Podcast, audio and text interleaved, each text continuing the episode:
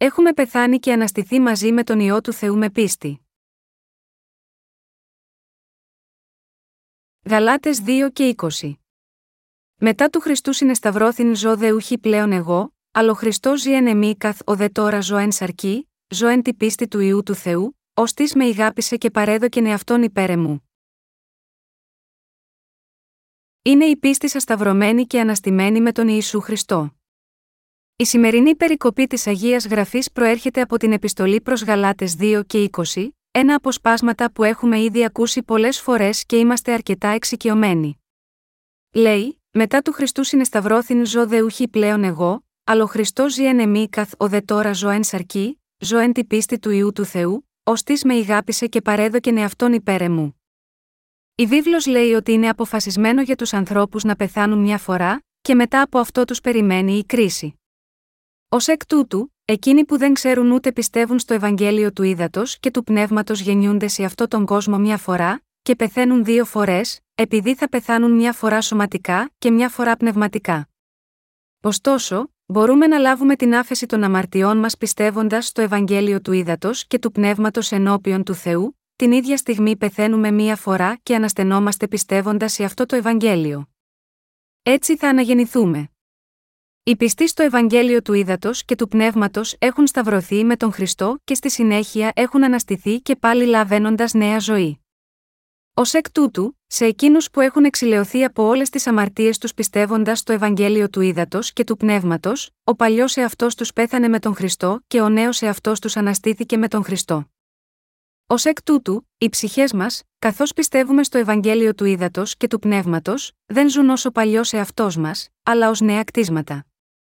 Για να έχουμε αληθινή πίστη ενώπιον του Θεού, πρέπει να πιστέψουμε ότι ο Ισού ανέλαβε τις αμαρτίες του κόσμου όταν βαφτίστηκε από τον Ιωάννη τον Βαπτιστή, έχισε το αίμα του στον Σταυρό και αναστήθηκε από τους νεκρούς. Μόνο όταν στηρίζουμε την πίστη μας στον Ιησού Χριστό και πιστεύουμε στο Ευαγγέλιο του Ήδατος και του Πνεύματος, μπορούμε να γίνουμε οι αληθινά αναγεννημένοι άνθρωποι που ζουν με τον Χριστό. Χάρη στον κύριο μας, οι πιστοί στο Ευαγγέλιο του Ήδατος και του Πνεύματος έχουν πεθάνει με τον Ιησού Χριστό και αναστήθηκαν μαζί του, και τώρα ζουν με τον Χριστό για πάντα. Αυτό είναι το μυστήριο της αναγέννησης. Λαβαίνοντας αυτό υπόψη, ποιον λοιπόν υπηρετούν οι αναγεννημένοι, φυσικά, πρέπει να υπηρετούν τον κύριο με το κήρυγμα του Ευαγγελίου. Αλλά πώς είναι η ζωή τους στην πραγματικότητα, δεν υπηρετούν τη σάρκα τους, ακόμα και αν έχει πεθάνει με τον Ιησού Χριστό, Υπάρχουν φορές που εμείς οι αναγεννημένοι υπηρετούμε τη σάρκα μας, και υπάρχουν στιγμές που υπηρετούμε τον Θεό και το Ευαγγέλιο του υπακούοντας το άγιο πνεύμα. Ενώ εμείς οι αναγεννημένοι συνεχίζουμε τη ζωή μας σε αυτόν τον κόσμο, μερικές φορές βασανιζόμαστε από την επιλογή αν θα υπηρετούμε τους εαυτούς μας και αν θα υπηρετούμε τον Θεό. Αυτό συμβαίνει επειδή δεν αναγνωρίζουμε πλήρως το γεγονός ότι με τον Ιησού Χριστό έχουμε ήδη πεθάνει γάμα γιώτα, αυτόν τον κόσμο. Όταν γνωρίζουμε καθαρά ότι ο παλιός εαυτός μας έχει ήδη πεθάνει με τον Ιησού Χριστό, δεν περιπλανιόμαστε πλέον σε αυτόν τον κόσμο. Ο λόγος που αμφιταλαντευόμαστε μεταξύ της Βασιλείας του Θεού και των εαυτών μας, είναι επειδή είμαστε ακόμα περισσότερο ταραγμένοι και ανήσυχοι για τους εαυτούς μας κατά τη διάδοση του Ευαγγελίου, και γιατί αγωνιούμε για τον κόσμο, επειδή δεν είμαστε απολύτως ενωμένοι με τον Χριστό. Ω εκ τούτου, οι χριστιανοί οι οποίοι έχουν ήδη ενωθεί με τον Χριστό στο βάπτισμα του, το θάνατό του και την ανάσταση του, δεν έχουν τίποτε να ταλαντεύονται μεταξύ αυτού του κόσμου και της βασιλείας του Θεού. Εμείς, οι πιστοί στο Ευαγγέλιο του Ήδατος και του Πνεύματος, δεν μπορούμε να υπηρετούμε δύο κυρίους την ίδια στιγμή, ακριβώς όπως μας είπε ο κύριος μας. Ω εκ τούτου, μεταξύ του να υπηρετούμε τον εαυτό μας και να υπηρετούμε το Ευαγγέλιο του κυρίου, πρέπει να εγκαταλείψουμε ένα από τα δύο. Μόνο τότε μπορούμε να υπηρετούμε πιστά τον άλλο μας κύριο που θέλουμε να υπηρετούμε. Αλλά δεν είναι τόσο εύκολο να σταματήσουμε τον έναν από τους δύο κυρίους. Πρέπει να συνειδητοποιήσετε ότι η απληστία σας θέλει να υπηρετεί δύο κυρίους ταυτόχρονα. Και όταν εμείς οι χριστιανοί γινόμαστε άπλιστοι και θέλουμε να υπηρετήσουμε δύο κυρίους ταυτόχρονα, καταλήγουμε να πέσουμε σε σύγχυση. Η πραγματικότητα είναι ότι επειδή εμείς οι χριστιανοί προσπαθούμε να εκπληρώσουμε κάθε υποχρέωση ως ανθρώπινα όντα, είναι δύσκολο να συνεχίσουμε τη ζωή μας της πίστης. Ο κύριος των πιστών στο Ευαγγέλιο του Ήδατος και του Πνεύματος είναι ο Ιησούς Χριστός. Λίγοι χριστιανοί έχουν την κατάλληλη γνώση της αλήθειας, ότι εμείς οι ίδιοι έχουμε σταυρωθεί μαζί με τον Χριστό και αναστηθήκαμε μαζί του. Αν το ξέραμε αυτό, δεν θα ερχόταν ούτε στη σκέψη μας ότι πρέπει να είμαστε πιστοί στα σαρκικά μας καθήκοντα ως ανθρώπινα όντα. Και θα συνειδητοποιούσαμε βαθιά ότι δεν έχουμε καμία σχέση με αυτόν τον κόσμο, αλλά τα πάντα γίνονται για τον κύριο. Αν εμείς οι ίδιοι πιστεύουμε στο λόγο του Ευαγγελίου του Ήδατος και του Πνεύματος, έχουμε ήδη πεθάνει με τον Ιησού Χριστό. Αν πραγματικά πιστεύουμε ότι σταυρωθήκαμε μαζί με τον Ιησού Χριστό όταν εκείνος βαφτίστηκε και σταυρώθηκε, τι περισσότερο άλλο θα μπορούσαμε να κάνουμε για αυτόν τον κόσμο, αν πιστεύουμε σε αυτό το γεγονός, τότε ο παλιός εαυτός μας δεν υπάρχει πια σε αυτόν τον κόσμο, και μόνο ο Ιησούς Χριστός ζει μέσα μας. Για μας τους χριστιανούς η ύπαρξή μας βρίσκεται μόνο στον Ιησού Χριστό. Για τις αμαρτίες μας, ο Ιησούς βαφτίστηκε από τον Ιωάννη τον Βαπτιστή, πέθανε στον Σταυρό στη θέση μας και αναστήθηκε από τους νεκρούς. Αφού αυτοί που πιστεύουν σε αυτή την αλήθεια της σωτηρίας έχουν ήδη πεθάνει με τον Ιησού Χριστό, ξέρουν ότι δεν υπάρχει πλέον η ατομική τους ύπαρξη, αλλά μόνο ο Χριστός ζει σε αυτούς. Ο Ισού Χριστός έχει έρθει μέσα στις καρδιές μας με το Ευαγγέλιο του Ήδατος και του Πνεύματος, είναι μαζί μας, μας έχει οδηγήσει, έχει γίνει ο κύριος μας, και αυτός μας έδωσε τη δυνατότητα να υπηρετήσουμε τον κύριο για το υπόλοιπο της ζωής μας. Κάνοντάς μας υπηρέτες του, ο κύριος μας, μας επέτρεψε να τον υπηρετήσουμε ως κύριο μας. Με πίστη στο Ευαγγέλιο του Ύδατος και του Πνεύματος, με άλλα λόγια, δεν υπηρετούμε πλέον την αμαρτία αλλά υπηρετούμε την αγάπη του Θεού. Στο Ευαγγέλιο του Ύδατος και του Πνεύματος, και εσείς επίσης θα το συνειδητοποιήσετε αυτό με πίστη. Για μας τους χριστιανούς, ο παλιός εαυτός μας δεν είναι πλέον εκεί, αλλά υπάρχει μόνο ο νέος εαυτός μας. Αυτό συμβαίνει γιατί δεν είμαστε εμείς αλλά ο κύριος που τώρα ζει μέσα μας. Πιστεύετε ότι έχετε σταυρωθεί με τον Χριστό, ξέρετε και πιστεύετε στην αλήθεια ότι ο Ιησούς μας έχει σώσει εντελώς από τις αμαρτίες του κόσμου, μέσω του Ιησού, έχουμε γνωρίσει την αλήθεια του Ευαγγελίου του Ήδατος και του Πνεύματος, και πιστεύουμε σε αυτήν και, ως εκ τούτου, έχουμε λάβει την άφεση των αμαρτιών μας. Για να ελευθερωθούμε από τις αμαρτίες αυτού του κόσμου, πρέπει να πιστέψουμε στο Ευαγγέλιο του Ήδατος και του Πνεύματος. Από τώρα και στο εξής, δεν είμαστε οι κύριοι του εαυτού μας. Για όλους όσους έχουν λάβει την άφεση των αμαρτιών τους πιστεύοντας στο Ευαγγέλιο του Ήδατος και του Πνεύματος, μόνο ο κύριος είναι κύριο τους. Όλοι πρέπει να ζήσουμε δίκαια ως υπηρέτες του Ιησού Χριστού. Επειδή εμείς οι ίδιοι έχουμε πεθάνει και ο Χριστός ζει τώρα μέσα μας, έχουμε συνειδητοποιήσει ότι πρέπει να ζήσουμε ευλογημένοι τη ζωή μας ως υπηρέτες του Ιησού Χριστού. Είναι σωστό μόνο να ζήσουμε τη ζωή μας στην πραγματικότητα υπηρετώντας τον Χριστό. Όπως συνειδητοποιήσαμε ότι εκείνος είναι ο βασιλιάς μας, τον ικανοποιούμε ζώντας τη ζωή μας ως υπηρέτες του. Πρέπει να το αναγνωρίσουμε αυτό στις καρδιές μας. Όταν αναρωτιόμαστε, είμαστε βασιλιάδες του εαυτού μας ή ο Ιησούς Χριστός είναι ο βασιλιάς μας, η απάντηση είναι ότι ο Ιησούς Χριστός είναι ο κύριος μας και ο βασιλιάς μας. Το ίδιο το όνομα Χριστός σημαίνει βασιλιάς, ιερέας και προφήτης, και αν κάποιος πιστεύει σε αυτό, πιστεύει σταθερά ότι ο κύριος είναι πράγματι ο βασιλιάς μας. Πώς, λοιπόν, προσδιορίζουμε τους εαυτούς μας ενώπιον του, είμαστε μαθητές του Ιησού Χριστού, που έχουν λάβει την άφεση των αμαρτιών πιστεύοντας το Ευαγγέλιο του Ήδατος και του Πνεύματος. Έχουμε κάτι για να είμαστε υπερήφανοι για τον Ιησού Χριστό μέσω της πίστης. Αυτό είναι το Ευαγγέλιο του Ήδατος και του Πνεύματος. Αν δεν ήταν ο Ιησούς Χριστός, δεν θα είχαμε τίποτε να είμαστε υπερήφανοι από τους εαυτούς μας. Είμαστε απλά μαθητές του, που ανήκουν στον Ιησού Χριστό, τον ιό του Θεού. Το λέω αυτό σε σας εδώ, διότι η βίβλος λέει: μετά του Χριστού συνεσταυρώθην ζω δε ουχή πλέον εγώ, αλλά ο Χριστός ζει εν εμή καθ ο δε τώρα ζω εν σαρκή, ζω εν τη πίστη του ιού του Θεού, ως τη με ηγάπησε και παρέδοκεν εαυτόν υπέρ εμού Γαλάτας 2 και 20. Αυτή η περικοπή περιέχει όλο το λόγο για το θάνατό μας με τον Ιησού Χριστό και την ανάσταση του Ιησού Χριστού. Επειδή είχαμε ήδη πεθάνει σταυρωμένοι με τον Ιησού Χριστό, όταν ο παλιός εαυτός μας έχει πεθάνει με την πίστη στο Ευαγγέλιο του Ήδατος και του Πνεύματος, μέσα μας δεν είναι η δική μας ζωή, αλλά είναι η ζωή του Ιησού Χριστού, ο οποίος ζει σε μας. Πιστεύετε στο Ευαγγέλιο του Ήδατος και του Πνεύματος, αν ναι, τότε η απάντηση στο ερώτημα για ποιον πρέπει να ζούμε, θα γίνει πολύ σαφής. Πρέπει να ζούμε υπηρετώντας τον κύριο μας, τον βασιλιά μας, και πρέπει να συνεχίσουμε την οικονομία μας με πίστη. Αυτό συμβαίνει επειδή, Όπως λέει η σημερινή περικοπή της Αγίας Γραφής, τη ζωή που ζούμε σήμερα στη σάρκα τη ζούμε με την πίστη στον ιό του Θεού, που μας αγάπησε και έδωσε τον εαυτό του για μας.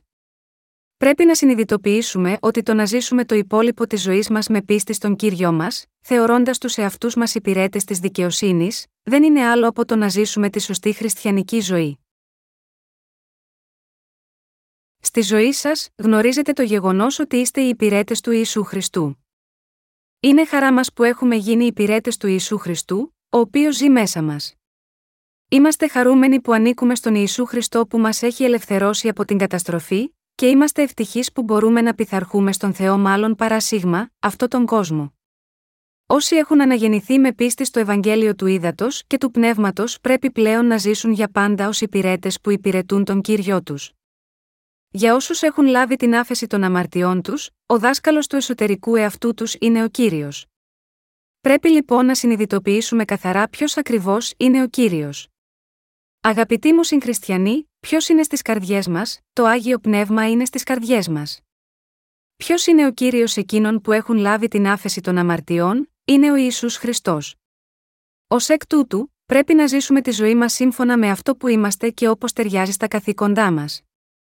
Πραγματικά, ο κύριος μας είναι ο Ιησούς Χριστός, και αυτός ο δάσκαλος μας οδηγεί ως βασιλιάς μας, επειδή ζει σε καθεμία από τις χριστιανικές καρδιές μας. Εσείς και εγώ πρέπει να ξέρουμε τον Ιησού Χριστό, τον κύριο της καρδιάς μας, και πρέπει να ζήσουμε τη ζωή της πίστης μας συνειδητοποιώντας ότι είμαστε οι υπηρέτες που ζουν για αυτό τον δάσκαλο. Αυτό δεν είναι μόνο μερικά δόγματα, αλλά είναι η πραγματική πίστη στο Ευαγγέλιο του Ήδατος και του Πνεύματος. Όταν ο Απόστολος Παύλος είπε: Μετά του Χριστού συνεσταυρώθην ζω δε ουχή πλέον εγώ, αλλά ο Χριστός ζει εν εμή Γαλάτας 2 και 20, εδώ έκανε την αληθινή ομολογία της πίστης του, λέγοντας ότι ο ίδιος σταυρώθηκε. Τι γίνεται με σας, πεθάνατε με τον Ιησού Χριστό ή όχι, φυσικά και πεθάνατε. Αλλά εσείς οι ίδιοι γνωρίζετε πολύ καλά ότι αυτός ο θάνατος δεν σημαίνει το τέλος της ύπαρξής μας. Αυτό σημαίνει ότι αρχίσαμε να ζούμε μια νέα ζωή μέσα στην αλήθεια του. Ο κύριος μας ανέλαβε τις αμαρτίες μας με το βάπτισμα, πέθανε στον Σταυρό στη θέση μας και αναστήθηκε από τους νεκρούς. Ω εκ τούτου, έχουμε σταυρωθεί μαζί με τον Ιησού Χριστό, και επίσης αναστηθήκαμε από τους νεκρούς με τον Χριστό. Επειδή είμαστε με τον κύριο, και ο κύριος είναι μαζί μας, τις ζωές που ζούμε τώρα τις ζούμε με την πίστη στον Ιησού Χριστό. Εσείς και εγώ τώρα ανήκουμε στον Ιησού Χριστό. Αυτός είναι ο κύριος μας και εμείς είμαστε υπηρέτε του. Την ίδια στιγμή που αναγεννηθήκαμε με την πίστη στο Ευαγγέλιο του Ήδατος και του Πνεύματος, μας διέταξε να ζήσουμε το υπόλοιπο της ζωής μας υπηρετώντας τον κύριο μας ως υπηρέτες του. Επειδή κανένας άλλος τρόπος ζωής δεν είναι προορισμένος για μας τους χριστιανούς, είναι τόσο καθοριστικό ότι πρέπει να ζήσουμε το υπόλοιπο της ζωής ως υπηρέτες του Χριστού. Αγαπητοί μου συγχριστιανοί, όταν πιστέψαμε στο Ευαγγέλιο του Ήδατος και του Πνεύματος, και λάβαμε την άφεση των αμαρτιών μας, δεν μπορούμε πλέον να παραμείνουμε κύριοι του εαυτού μας. Αν κάποιος εξακολουθεί να παραμένει κύριος του εαυτού του, ακόμα και μετά την αναγέννησή του, αυτό σημαίνει ότι δεν έχει παραχωρήσει ακόμα το θρόνο της καρδιάς του στον Ιησού Χριστό. Τέτοιοι άνθρωποι δεν είναι υπηρέτες του Χριστού, έστω ακόμα και αν έχουν λάβει την άφεση των αμαρτιών τους. Και εξακολουθούν να μην συνειδητοποιούν ότι έχουν πεθάνει με τον Ιησού Χριστό. Εμείς ποτέ δεν είμαστε δικοί μας κύριοι. Εσείς και εγώ δεν είμαστε δικοί μας κύριοι. Προηγούμενα, εμείς οι ίδιοι ήμασταν δικοί μας κύριοι. Αλλά μόλις λάβαμε την άφεση των αμαρτιών μας πιστεύοντας στο Ευαγγέλιο του Ήδατος και του Πνεύματος, έχουμε γίνει οι υπηρέτες του Ιησού Χριστού. Ενώ βαδίζαμε ανάλογα με την εξέλιξη αυτού του κόσμου, σύμφωνα με τον άρχοντα της εξουσίας του αέρα, Εφεσίους 2, 2, εμείς οι ίδιοι ήμασταν δικοί μας κύριοι. Εκείνη την εποχή, ήταν σαφές ότι ήμασταν αναγκασμένοι να δεχτούμε κατάρα για τις αμαρτίες μας. Για να σώσει τέτοια όντα, όμως, ο κύριος μας ανέλαβε τις αμαρτίες μας μια για πάντα με τον να βαφτιστεί στον Ιορδάνη ποταμό, και πέθανε στον Σταυρό στη θέση μας για όλες τις αμαρτίες μας. Με τη σωτηρία μας και με το να μας κάνει υπηρέτες του, ο Ιησούς Χριστός μας επέτρεψε να ζήσουμε τη ζωή μας ως οι πραγματικοί εργάτες και πραγματικοί άνθρωποι της Βασιλείας του Θεού. Πριν αναγεννηθούμε, ήμασταν κύριοι του εαυτού μας, αλλά από τη στιγμή που αναγεννηθήκαμε, δεν μπορούμε ποτέ να είμαστε δικοί μας κύριοι, γιατί έχουμε πεθάνει με τον Ιησού Χριστό. Αντίθετα, Κύριος μας είναι τώρα ο Ιησούς Χριστός. Οι παλαιοί Κύριοι μας, οι εαυτοί μας, πέθαναν με τον Ιησού Χριστό. Διότι τώρα έχουμε αναστηθεί με την πίστη στον Ιησού Χριστό, τον νέο μας κύριο που μας έχει σώσει από όλες τις αμαρτίες μας και ζούμε τη ζωή μας για το Ευαγγέλιο της δικαιοσύνης του Θεού.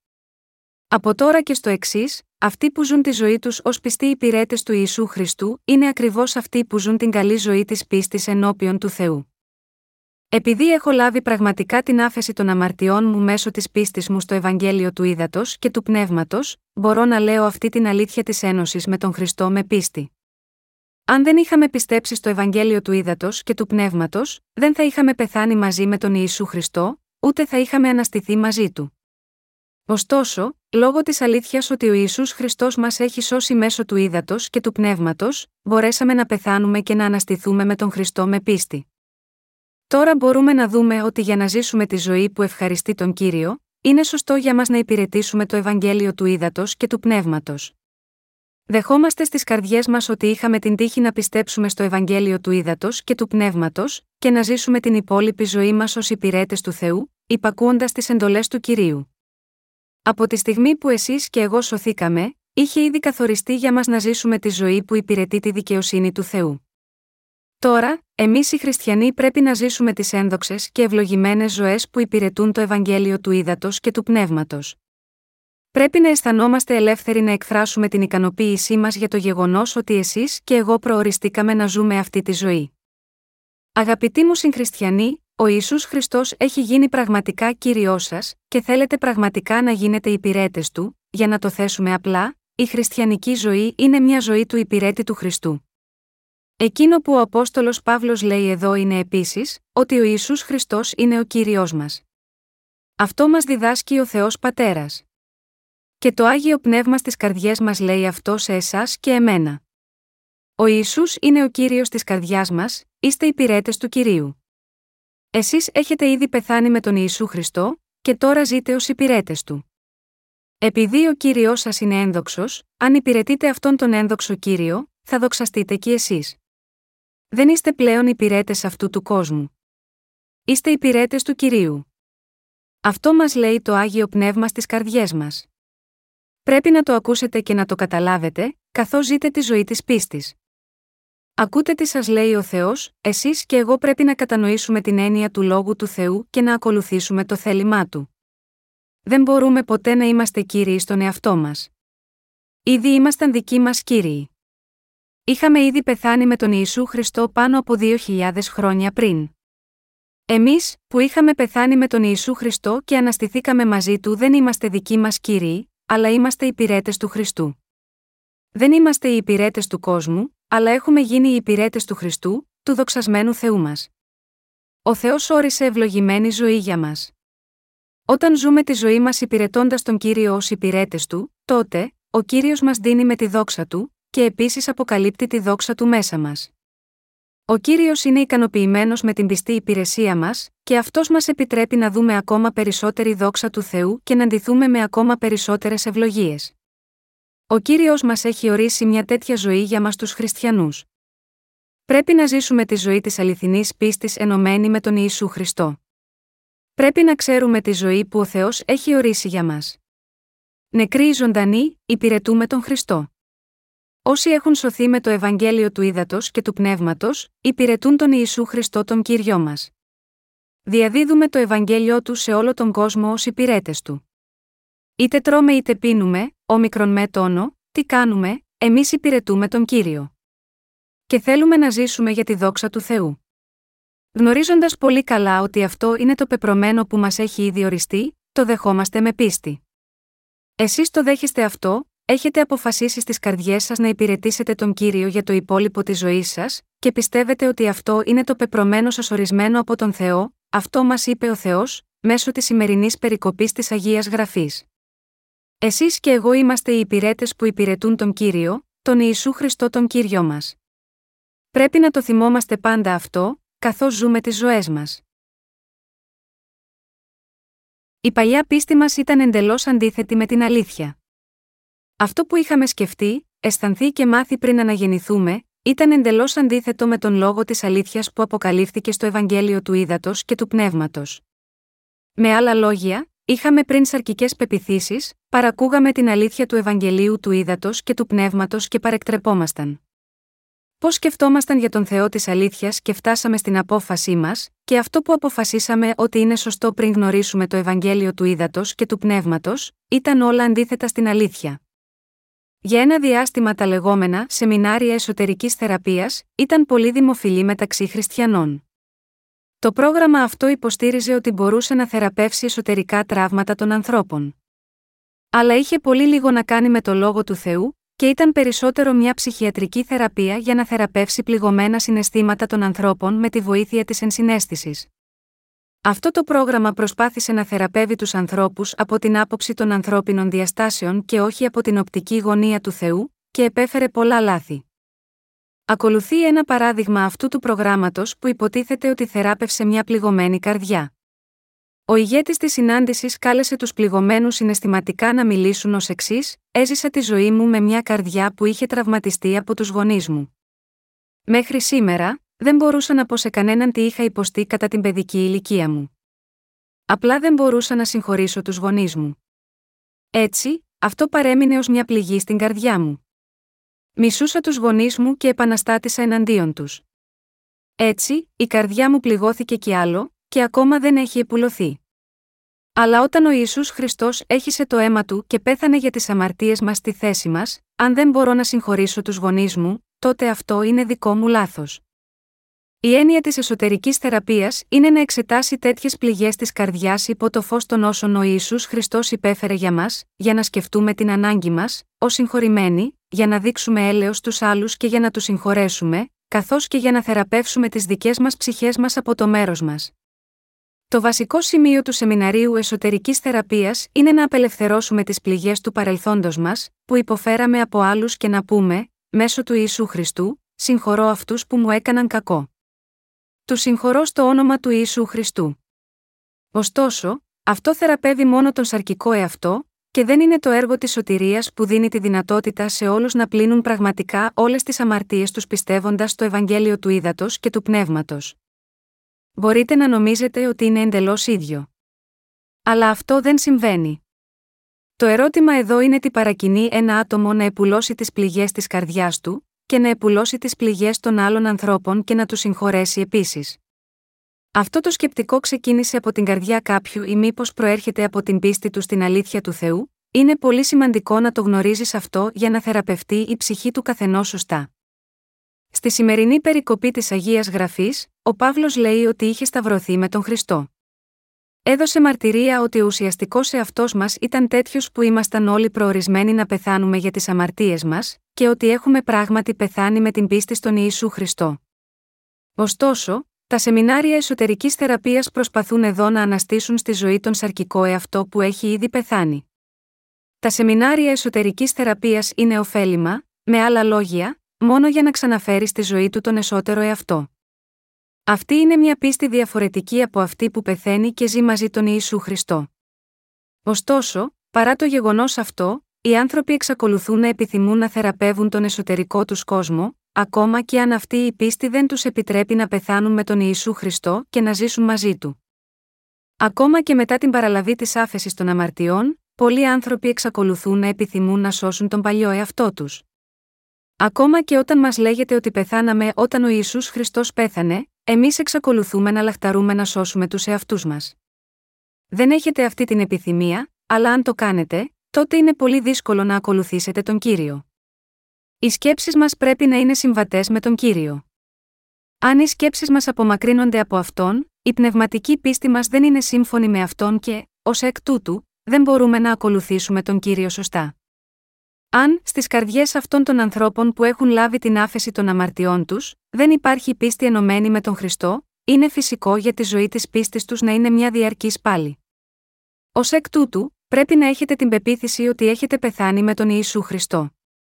Οφείλουμε να ακούσουμε προσεκτικά τι μας είπε ο κύριος, ως της αγαπά την ψυχήν αυτού, θέλει απολέσει αυτήν, και ως της μισή την ψυχήν αυτού εν το κόσμο τούτο, η ζωή αιώνιον θέλει φυλάξει αυτήν. Κατά Ιωάννην 12 και 25. Επειδή ήμασταν αμαρτωλοί ουσιαστικά, ήταν πρέπον μόνο να πάμε στον Άδη. Ωστόσο, για ανθρώπους όπως εμείς, ο Ισού Χριστός ανέλαβε τις αμαρτίες του κόσμου με το βάπτισμα στον Ιορδάνη ποταμό, έχισε το αίμα του και πέθανε στον Σταυρό στη θέση μας, και αναστήθηκε από τους νεκρούς. Με αυτόν τον τρόπο καθάρισε όλες τις αμαρτίες μας και την καταδίκη μας. Και μας έκανε να πεθάνουμε και να αναστηθούμε και πάλι με πίστη στον κύριο, και τώρα ζούμε ως υπηρέτες του Ιησού Χριστού, του βασιλιά της δικαιοσύνης. Ω εκ τούτου, εμείς οι ίδιοι έχουμε πεθάνει και αναστηθεί με τον Χριστό τον κύριο μας. Εμείς που πεθάναμε με τον Ιησού Χριστό με πίστη, τι υπάρχει να κάνουμε για τους εαυτούς μας, δεν υπάρχει τίποτε. Αντίθετα, αν προσπαθήσουμε να αναβιώσουμε τον παλιό εαυτό μας αντί να πεθάνουμε με πίστη, δεν γινόμαστε υπηρέτες του Θεού αλλά, αντίθετα, γινόμαστε κύριοι του εαυτού μας προσπαθώντας να χρησιμοποιήσουμε τον κύριο. Εμείς οι ίδιοι στη συνέχεια γινόμαστε δικοί μας κύριοι. Πόσο δύσκολο θα ήταν για εμάς να ακολουθήσουμε τον κύριο, πώς θα μπορούσαμε να το κάνουμε αυτό. Οι άνθρωποι σκέφτονται εντελώς αντίθετα από τον Ιησού, επειδή από την ημέρα που γεννήθηκαν σε αυτόν τον κόσμο, έχουν μάθει μόνο να εξασφαλίζουν την επιβίωσή τους. Ο εγωισμός τους δεν έχει μαθευτεί από κανέναν, αλλά όμως οι καρδιές τους είναι γεμάτες από την επιθυμία να ζήσουν μόνο για τον εαυτό τους.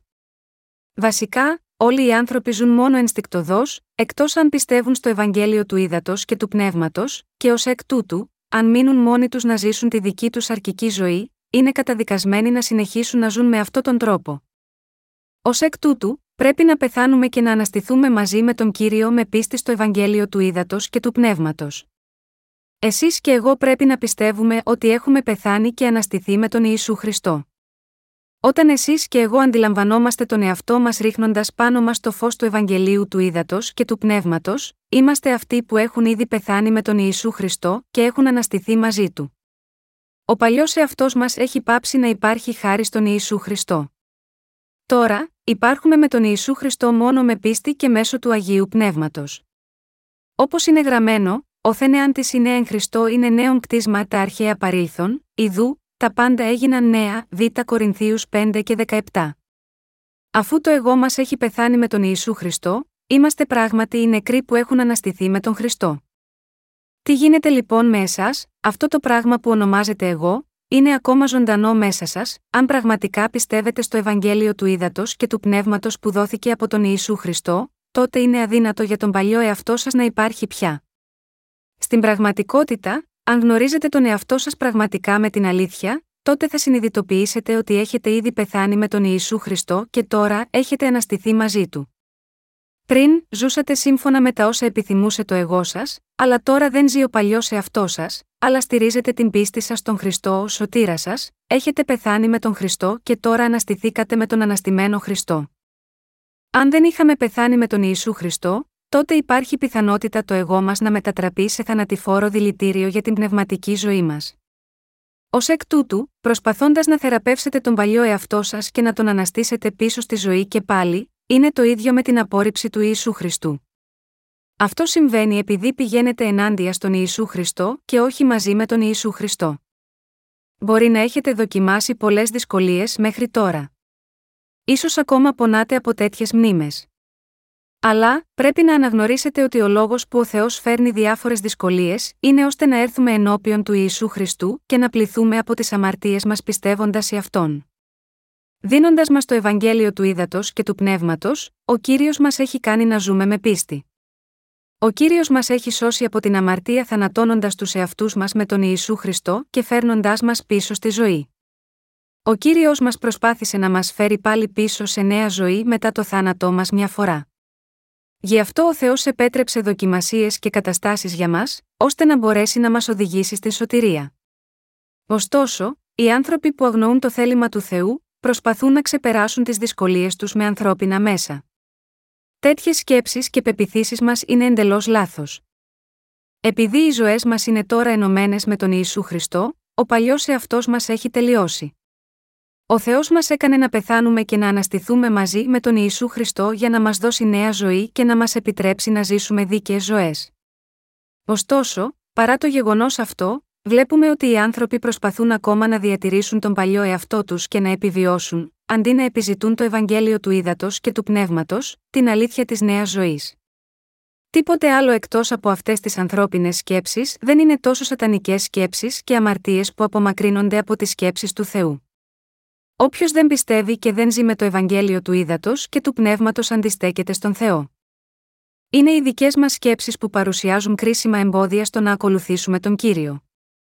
Οι σκέψεις μας, η δική μας κακία και το δικό μας εγώ, εξυψώνουν μόνο εμάς τους ανθρώπους, και όταν οι ανθρώπινες σκέψεις μας υπερυψώνονται, αναγκαζόμαστε να σταθούμε ενάντια στη δικαιοσύνη του Θεού.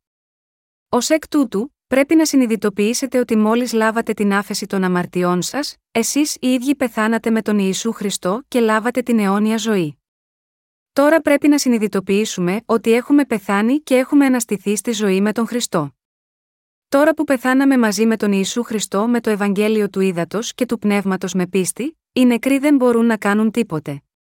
Ω εκ τούτου, δεδομένου ότι δεν μπορούμε να κάνουμε τίποτε μόνοι μας, ζούμε ζητώντας από τον κύριο βοήθεια και στηρίζοντας την πίστη μας στην αλήθεια. Επιπλέον, δεδομένου ότι έχουμε πεθάνει μαζί του, δεν υπάρχει καμία ανάγκη για να προσπαθήσουμε να ικανοποιήσουμε τις επιθυμίες μας, αλλά αντίθετα, ζούμε με πίστη λαχταρώντα μόνο να εκπληρώνεται το θέλημα του Θεού. Η βίβλος λέει, είναι αποφασισμένον εις τους ανθρώπους άπαξ να αποθάνωση, μετά δε τούτο είναι κρίση Εβραίους 9 και 27.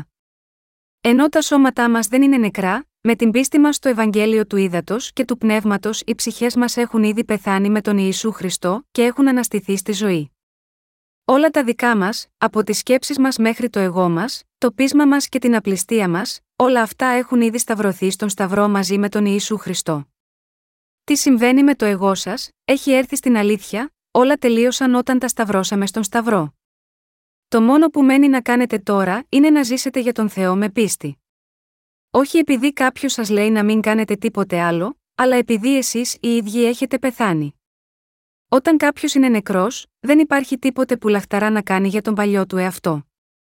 Αγαπητοί μου συγχριστιανοί, τώρα μπορείτε να καταλάβετε τι σημαίνει όταν σας λέω ότι εσείς οι ίδιοι είστε νεκροί, τι θα μπορούσατε να πετύχετε, απαιτώντας από τους νεκρούς ή όταν καταργέστε ένα πτώμα, δεδομένου ότι έχουμε ήδη πεθάνει, δεν κάνει καμία διαφορά πώς είμαστε, και δεν έχουμε τίποτε να κάνουμε με όσους ακόμα δεν έχουν πεθάνει για τον Χριστό.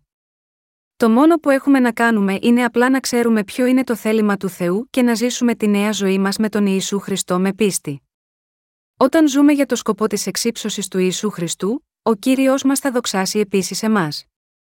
Με άλλα λόγια, ο Θεός ευχαριστείται να έχει εμάς τους δίκαιους να ζούμε τις δίκαιες ζωές μας με το Ευαγγέλιο του Ήδατος και του Πνεύματος. Τώρα πρέπει να ζούμε με την πίστη που μας επιτρέπει να πεθάνουμε και να αναστηθούμε με τον Ιησού Χριστό. Όπως ίσως γνωρίζετε κάποιοι από εσάς, ακόμα και οι θρησκείες του κόσμου διδάσκουν ότι ο καθένας πρέπει να φτάσει στην απελευθέρωση. Οι θρησκείες του κόσμου προσπαθούν να αφυπνίσουν τους ανθρώπους στη συνειδητοποίηση ότι δεν είναι τίποτε, αλλά η Αγία Γραφή έχει ήδη απαντήσει σίγμα αυτό το ερώτημα με τον Ιησού Χριστό με την αμετάβλητη αλήθεια του Ευαγγελίου του Ήδατος και του Πνεύματος.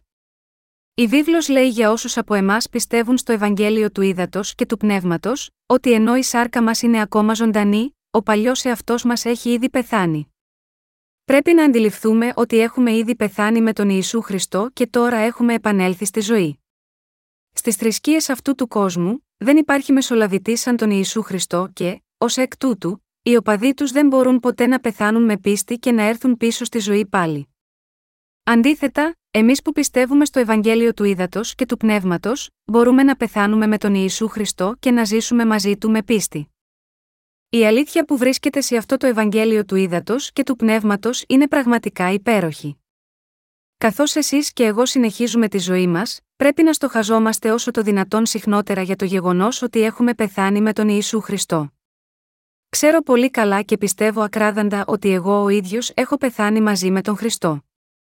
Ω εκ τούτου, δεν έχω καμία επιθυμία να πετύχω σε αυτόν τον κόσμο. Ξέρω ότι ο Θεός δεν ήθελε από εμένα να υψώσω τη δική μου σάρκα. Όταν ο παλιός μου εαυτός είναι ήδη νεκρός, τι αξία έχει να υψώσω τον εαυτό μου σε αυτόν τον κόσμο, καθώς ακολουθώ τον κύριο, θέλω να εξυψωθεί μόνο ο κύριος μου, και πιστεύω ότι αυτό πρέπει να κάνω ως ένας από τους υπηρέτες του Θεού. Τη διαφορά έχει αν εγώ είμαι ψηλά ή χαμηλά με τον Χριστό, η δική μου εξύψωση δεν οδηγεί κανέναν να σωθεί από την αμαρτία, αλλά αν οι άνθρωποι μπορούν να σωθούν από τις αμαρτίες τους με την ταπείνωση του εαυτού μου, τότε εγώ μπορώ να μειωθώ με χαρά για εκατοντάδες φορές.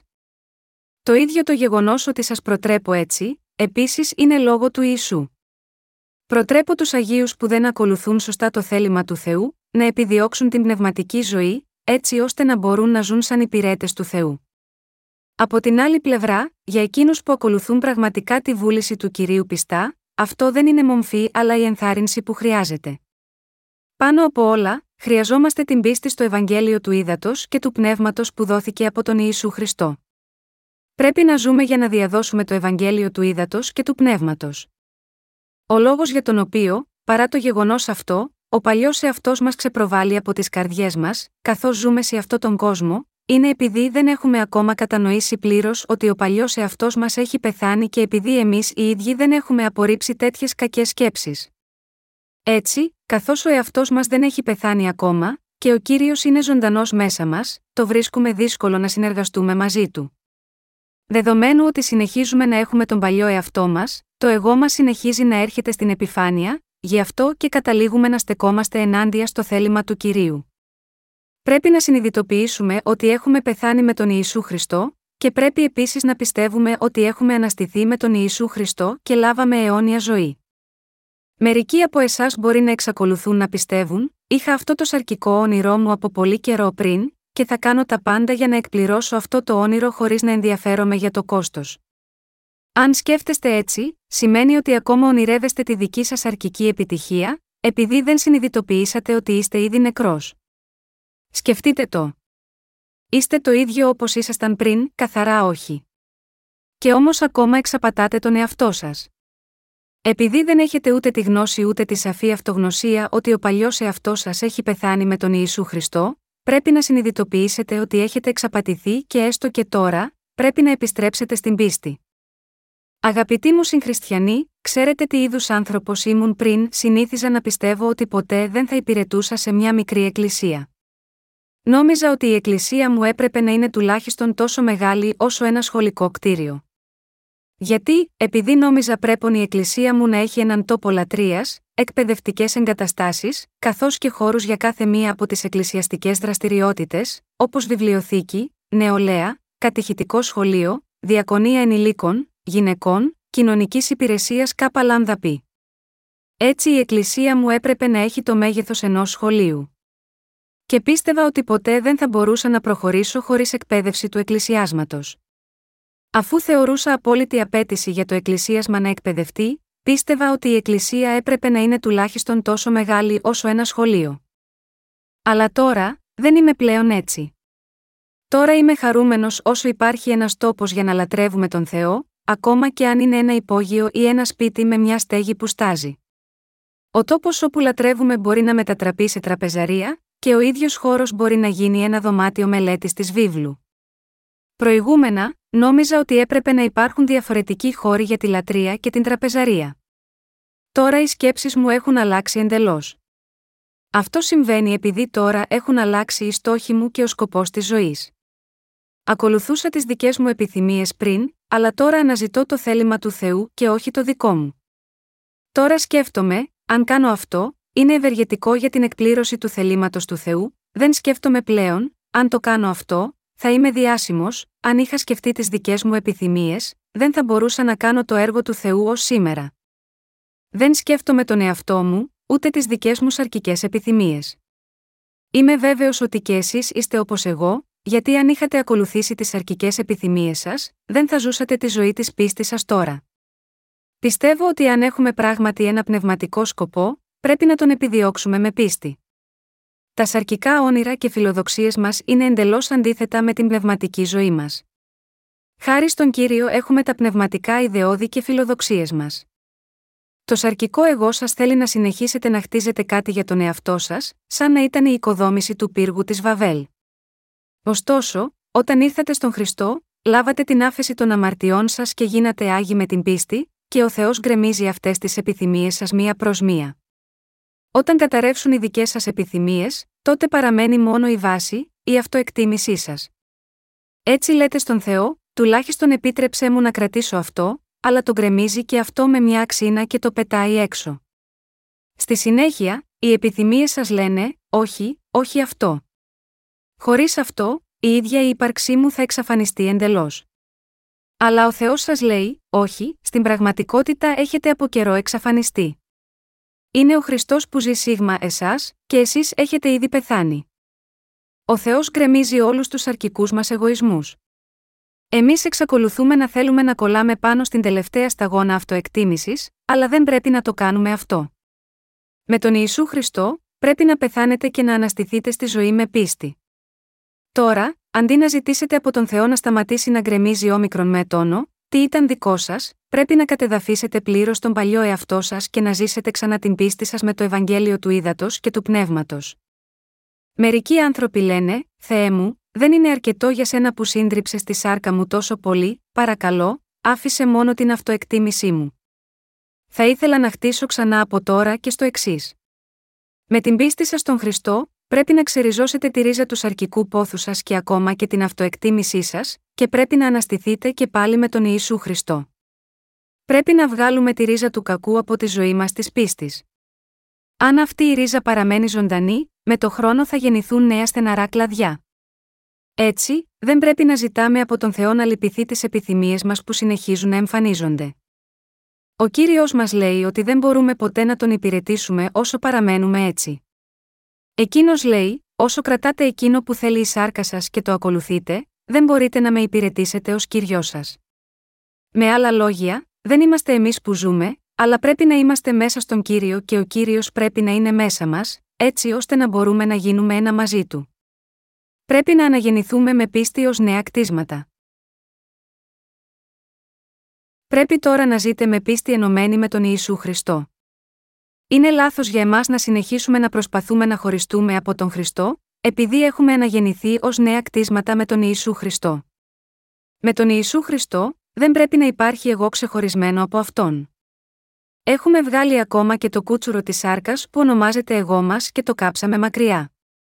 Πρέπει να συνειδητοποιήσετε ότι έχουμε ξεριζώσει τον παλιό εαυτό μας από την ρίζα του και σταυρωθήκαμε στον Σταυρό. Έχω σταυρωθεί με τον Χριστό. Αγαπητοί μου συγχριστιανοί, έχουμε σταυρωθεί. Εσείς και εγώ έχουμε σταυρωθεί στον Σταυρό μαζί με τον Ιησού Χριστό, όπως ο Απόστολος Παύλος δήλωσε, Όσοι δε είναι του Χριστού εσταύρωσαν την σάρκα ομού με τα πάθη και τας επιθυμίας, Γαλάτας 5 και 24. Υπάρχει τελικά μια τέτοια ύπαρξη όπως ο εαυτός μας στη σάρκα, όχι. Πεθάνατε ή όχι με τον Ιησού Χριστό, πεθάνατε. Και έχετε ήδη έρθει ξανά στη ζωή, ναι, έχετε τώρα αναστηθεί. Επειδή ο Ιησούς Χριστός ήρθε σε αυτή τη γη, ανέλαβε όλες τις αμαρτίες αυτού του κόσμου με τον αβαυτιστή από τον Ιωάννη και πέθανε στον Σταυρό, Όλες οι αμαρτίες μας έχουν πληθεί, όλη η καταδίκη της αμαρτίας έχει εξαφανιστεί, και το εγώ μας επίσης πέθανε με μιας. Ωστόσο, παρά το γεγονός αυτό, εξακολουθούν να υπάρχουν εκείνοι που τρέμουν από φόβο, όταν αποκαλύπτονται αδυναμίες ή κακίες τους. Όμως, όλες οι αδυναμίες και ανεπάρκειές μας έχασαν τη ζωή τους με τον Ιησού Χριστό. Το να αναγεννηθούμε δεν πλέον ο σκοπός που πρέπει να επιτευχθεί. Όσοι από εμάς πιστεύουν στο Ευαγγέλιο του Ήδατος και του Πνεύματος, έχουν ήδη αναγεννηθεί, και έτσι δεν έχουμε τίποτε να κάνουμε με τις αμαρτίες μας, ούτε με τις αδυναμίες και ανεπάρκειές μας. Πώς είμαστε, μήπως δεν ταρασόμαστε από τον φόβο, επειδή δεν έχουμε ακόμα πίστη στο Ευαγγέλιο του Ήδατος και του Πνεύματος, μπορείτε να θρυνείτε, θα πεθάνω με αυτόν τον τρόπο. Θα χαθώ. Δεν φοβάστε επειδή νομίζετε ότι θα πεθάνετε αν εγκαταλείψετε όλες τις αρκικέ επιθυμίες σας, όλες οι ανησυχίες μας είναι εξαιτίας του θανάτου. Έτσι, οι άνθρωποι φοβούνται το θάνατο τους. Αν και οι άνθρωποι φοβούνται το θάνατο και την καταστροφή τους, ο παλιός εαυτός μας πρέπει να πεθάνει μαζί με τον Χριστό. Όταν πεθάνουμε με τον Χριστό εντελώς, θα λάβουμε από τον κύριο μας νέα ζωή για να μην χαθεί ποτέ ξανά. Και θα απολαύσουμε τη δόξα του Ιησού Χριστού. Μόνο όταν ο παλιός εαυτός μας χαθεί, μπορεί να ευημερεί ο νέος εαυτός μας. Ο κύριος είπε: Όποιος θέλει να με ακολουθήσει πρέπει να απαρνηθεί τον εαυτό του, να σηκώσει το σταυρό του και να με ακολουθεί. Καθώς οι αρχές της βασιλείας του Θεού είναι διαφορετικές από τους τρόπους του κόσμου, εκπληκτικά, μόνο όταν χαθείς μία φορά μπορείς να θριαμβεύσεις τη δεύτερη φορά. Ακριβώς όπως ο Σταυρός σημαίνει ότι πρέπει να καταδικαζόμαστε για την αμαρτία και να πεθαίνουμε, αν σει και εγώ πεθάνουμε με τον Χριστό και ζήσουμε μαζί του, θα λάβουμε την ευλογία να γίνουμε παιδιά του Θεού. Όταν γίνουμε παιδιά του Θεού, θα λάβουμε όλες τις πνευματικές ευλογίες, καθώς και τις ευλογίες της γονιμότητας της γης. Ακόμα και οι μεγάλοι άνθρωποι του κόσμου πρέπει να συνειδητοποιήσουν ότι δεν είναι τίποτε περισσότερο από απλά πλάσματα που πρέπει να σωθούν. Και αν κάποιος πιστεύει στο Ευαγγέλιο του Ήδατος και του Πνεύματος, και έχει λάβει την άφεση όλων των αμαρτιών του, πρέπει να συνειδητοποιήσει ότι έχει ήδη πεθάνει και τώρα ζει με τον Χριστό.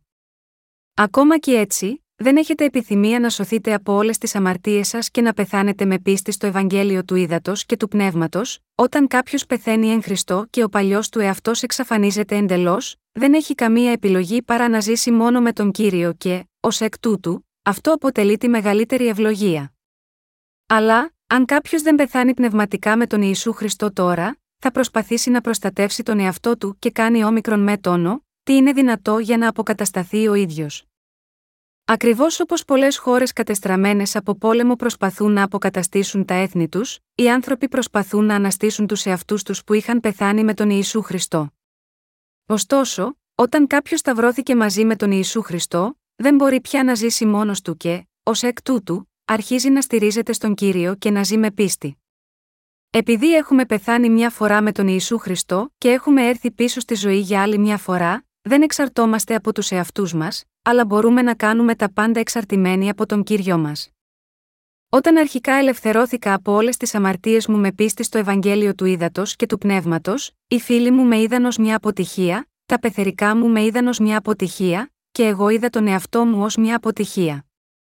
Αφού πίστεψα στο λόγο του κυρίου, δεν ήμουν πια μαζί τους, και αφού και εκείνοι με απέρριψαν, αυτό μπορούσε να σημαίνει μόνο ότι έχω αποτύχει, τουλάχιστον σε αυτόν τον κόσμο.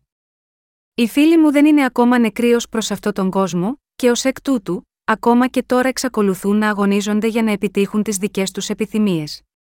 Αλλά τώρα που απέτυχα μια φορά με τον Ιησού Χριστό, τώρα μιλώ με θάρρος κηρύττοντας το Ευαγγέλιο του Ήδατος και του Πνεύματος, και ζω δίκαια για τον Θεό και όλους τους άλλους. Ο καθένας, χωρίς να έχει σημασία ποιος είναι, πρέπει να πεθάνει μια φορά με τον Χριστό και να αναστηθεί.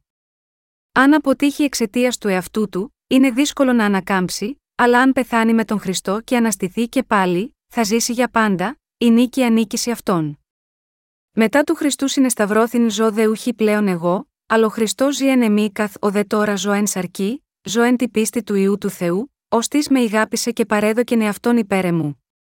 Τώρα, ο παλιός εαυτός μας δεν υπάρχει πλέον, και ο νέος εαυτός μας βρίσκεται στο άγιο πνεύμα. Πρέπει τώρα να συνειδητοποιήσουμε ότι εμείς οι ίδιοι έχουμε πεθάνει μαζί με τον Χριστό και έχουμε αναστηθεί μαζί του. Οι επιθυμίες του παλιού εαυτού μας έχουν λήξει, και οι επιθυμίες του αναγεννημένου εαυτού μας έχουν αρχίσει. Εμείς οι χριστιανοί είμαστε ευτυχείς όταν πεθάνουμε με τον Ιησού Χριστό. Όλες οι ανησυχίες και τα προβλήματά μας προκύπτουν λόγω του γεγονότος ότι ακόμα δεν έχουμε πεθάνει. Όταν ανησυχούμε για τους εαυτούς μας, πρέπει να σκεφτούμε: Έχω σταυρωθεί με τον Χριστό, και από τη στιγμή που συνειδητοποιούμε ότι έχω σταυρωθεί στον θάνατο με τον Χριστό. Επειδή είμαι νεκρός, τι μπορεί να κάνει ένας νεκρός, δεν υπάρχει τίποτε, τότε αληθινή ειρήνη θα έρθει σε μας. Από αυτή τη στιγμή, όταν συνειδητοποιούμε ότι δεν μπορούμε να κάνουμε τίποτε χωρίς τον κύριο, θα μάθουμε τι είναι η αληθινή πίστη. Είναι από αυτή τη στιγμή που συνειδητοποιούμε πώς να στηριχτούμε στον κύριο, και πώς να χρησιμοποιούμε την πίστη μας στον κύριο. Μέσω του λόγου του Ιησού Χριστού, έχουμε καθαρά πεθάνει μαζί του και έχουμε καθαρά αναστηθεί πάλι.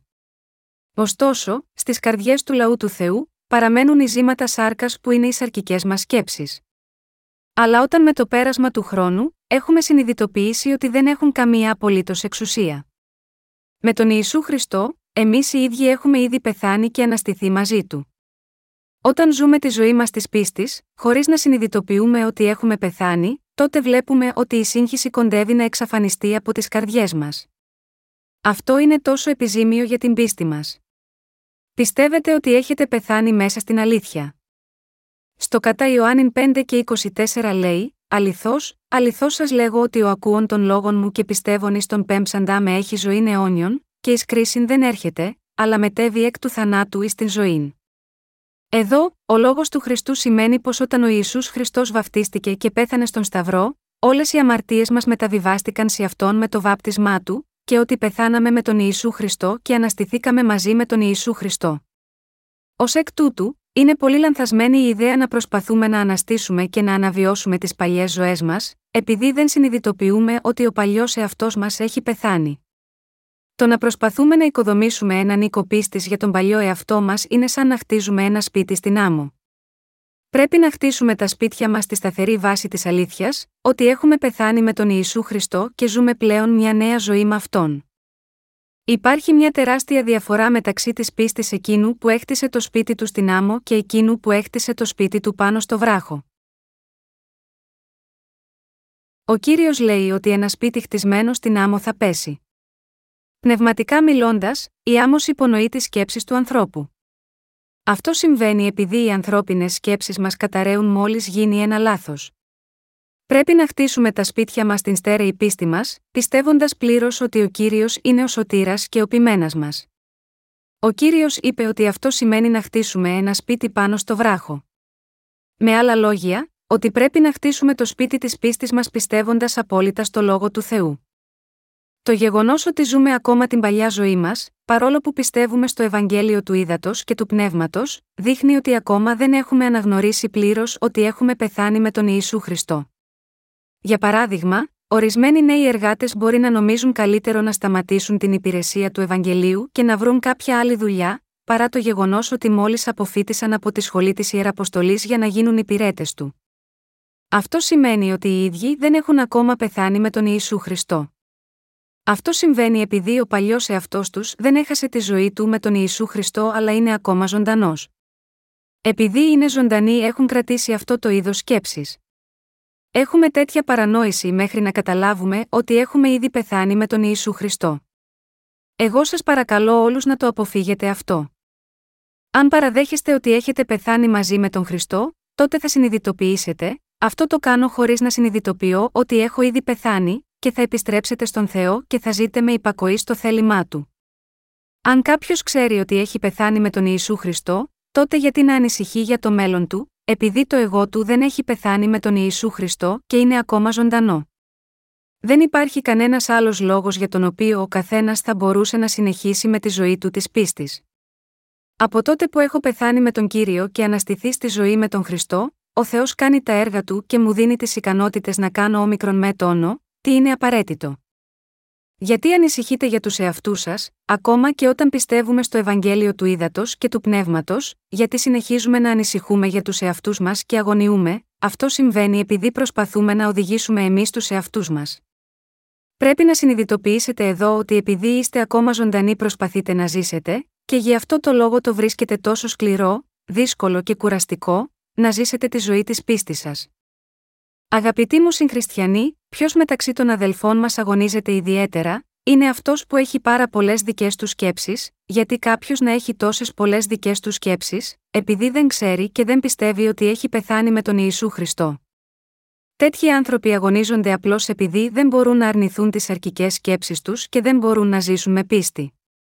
Είναι σαφές, λοιπόν, ότι έχουμε πεθάνει με τον Ιησού Χριστό, οφείλουμε να γνωρίζουμε τουλάχιστον το εξής: εκείνοι που έχασαν τη ζωή τους με τον Ιησού Χριστό, δεν μπορούν να κάνουν τίποτε από μόνοι τους. Αν χτυπήσεις ένα νεκρό σώμα, αυτό σου λέει: Σταμάτα, μπορείς να δώσεις βροθιά σε ένα νεκρό άνθρωπος και να τον χτυπήσεις μέχρι το σημείο να αιμορραγεί, αλλά δεν θα αντιδράσει. Μπορείς να του στρίψεις τη μύτη και να τον τρυπήσεις με βελόνα, αλλά θα εξακολουθεί να μην αντιδρά. Αυτό σημαίνει ότι είναι ένα νεκρό σώμα. Όταν είμαστε περικυκλωμένοι από τις έγνοιες του κόσμου, όταν προβλήματα προκύπτουν και αγωνιούμε για το πώς θα ζήσουμε, τι να φάνε, τι να πιούμε και τι θα συμβεί με εμάς, πρέπει να πούμε: Δεν μπορώ να κάνω τίποτε, κύριε, εγώ είμαι νεκρός. Δεν έχω καμία δύναμη να λύσω κανένα από τα προβλήματά μου. Σου ζητώ να τα λύσεις εσύ όλα για μένα. Όταν αυτές οι πεπιθήσεις και πίστη έρθουν σε μας, τότε μπορούμε να ακολουθήσουμε τον κύριο. Από αυτή τη στιγμή αρχίζουμε να εκτιμούμε τους προκατόχους μας και την πίστη τους, συνειδητοποιώντας, ο, άρα η ικανότητά τους να εργάζονται δεν βρίσκεται πουθενά αλλού, αλλά έκαναν το έργο του κυρίου με άρνηση του εαυτού τους και πίστη στον Θεό, πιστεύοντας ότι είχαν πεθάνει. Συνειδητοποιούμε ότι αυτά που λένε για μας είναι όλα προς όφελός μας. Μόλις συνειδητοποιήσουμε ότι έχουμε πεθάνει με τον Ιησού Χριστό, τα μάτια της πίστης μας ανοίγουν και ακολουθούμε το θέλημα της Εκκλησίας του Θεού. Όταν ο Απόστολος Παύλος είχε μόλις αναγεννηθεί, τα μάτια του ήταν καλυμμένα με κάτι σαν λέπια.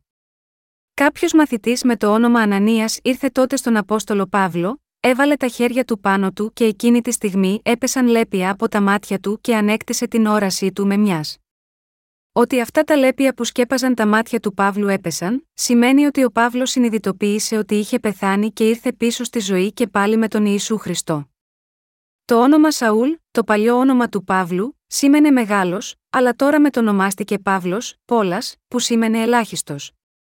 Τώρα, αν παλεύετε με τη ζωή της πίστης σας, και αν δεν μπορείτε να ακολουθήσετε το θέλημα της Εκκλησίας του Θεού, ακόμα και αν έχετε λάβει την άφεση των αμαρτιών, είναι επειδή δεν έχετε σταυρώσει τον παλιό εαυτό σας μαζί με τον Ιησού Χριστό με πίστη. Αν οι καρδιές σας δεν έχουν καμία επιθυμία να ζήσουν εξ ολοκλήρου για τον κύριο, παρόλο που έχετε αναγεννηθεί με την πίστη στο Ευαγγέλιο του Ήδατος και του Πνεύματος, τότε αυτό σημαίνει ότι η καρδιά σας δεν πιστεύει σε αυτή την αρχή. Αυτό είναι ένα φαινόμενο που προκύπτει από την αδυναμία σας να καταλάβετε ποια είναι η πνευματική σας οντότητα. Αν έχετε πεθάνει με τον Ιησού Χριστό με πίστη, έχετε κάτι για να ανησυχείτε, υπάρχει κάτι που να σας ενοχλεί, δεν υπάρχει τίποτε. Μπορείτε να πείτε, μπορώ να γίνω σαν αυτόν, αν προσπαθήσω αρκετά σκληρά. Αλλά η ζωή της πίστης δεν είναι δυνατή μόνο με την προσπάθεια, αλλά με την πίστη σε όλο τον λόγο του Θεού. Ξεκινά από το θάνατο μαζί με τον Ιησού Χριστό. Από μέρους μας, δεν μπορούμε να έχουμε αυτή την πίστη, αλλά έρχεται με την πίστη στο Ευαγγέλιο του Ήδατος και του Πνεύματος. Με άλλα λόγια, όταν δεν μπορούμε να κάνουμε τίποτε απολύτως, όταν είμαστε νεκροί εν Χριστώ, και όταν έχουμε την πίστη ότι ο Θεός εργάζεται μέσα μας, τότε μπορούμε να κάνουμε το έργο του Θεού. Αν ο παλιός εαυτός μας είναι ακόμα ζωντανός, ο Θεός δεν μπορεί να κάνει το έργο του μέσα από εμάς. Αν οι σκέψεις σας είναι ακόμα σταθερά επικεντρωμένες σε εσάς, τότε ο Θεός δεν μπορεί να σας οδηγήσει.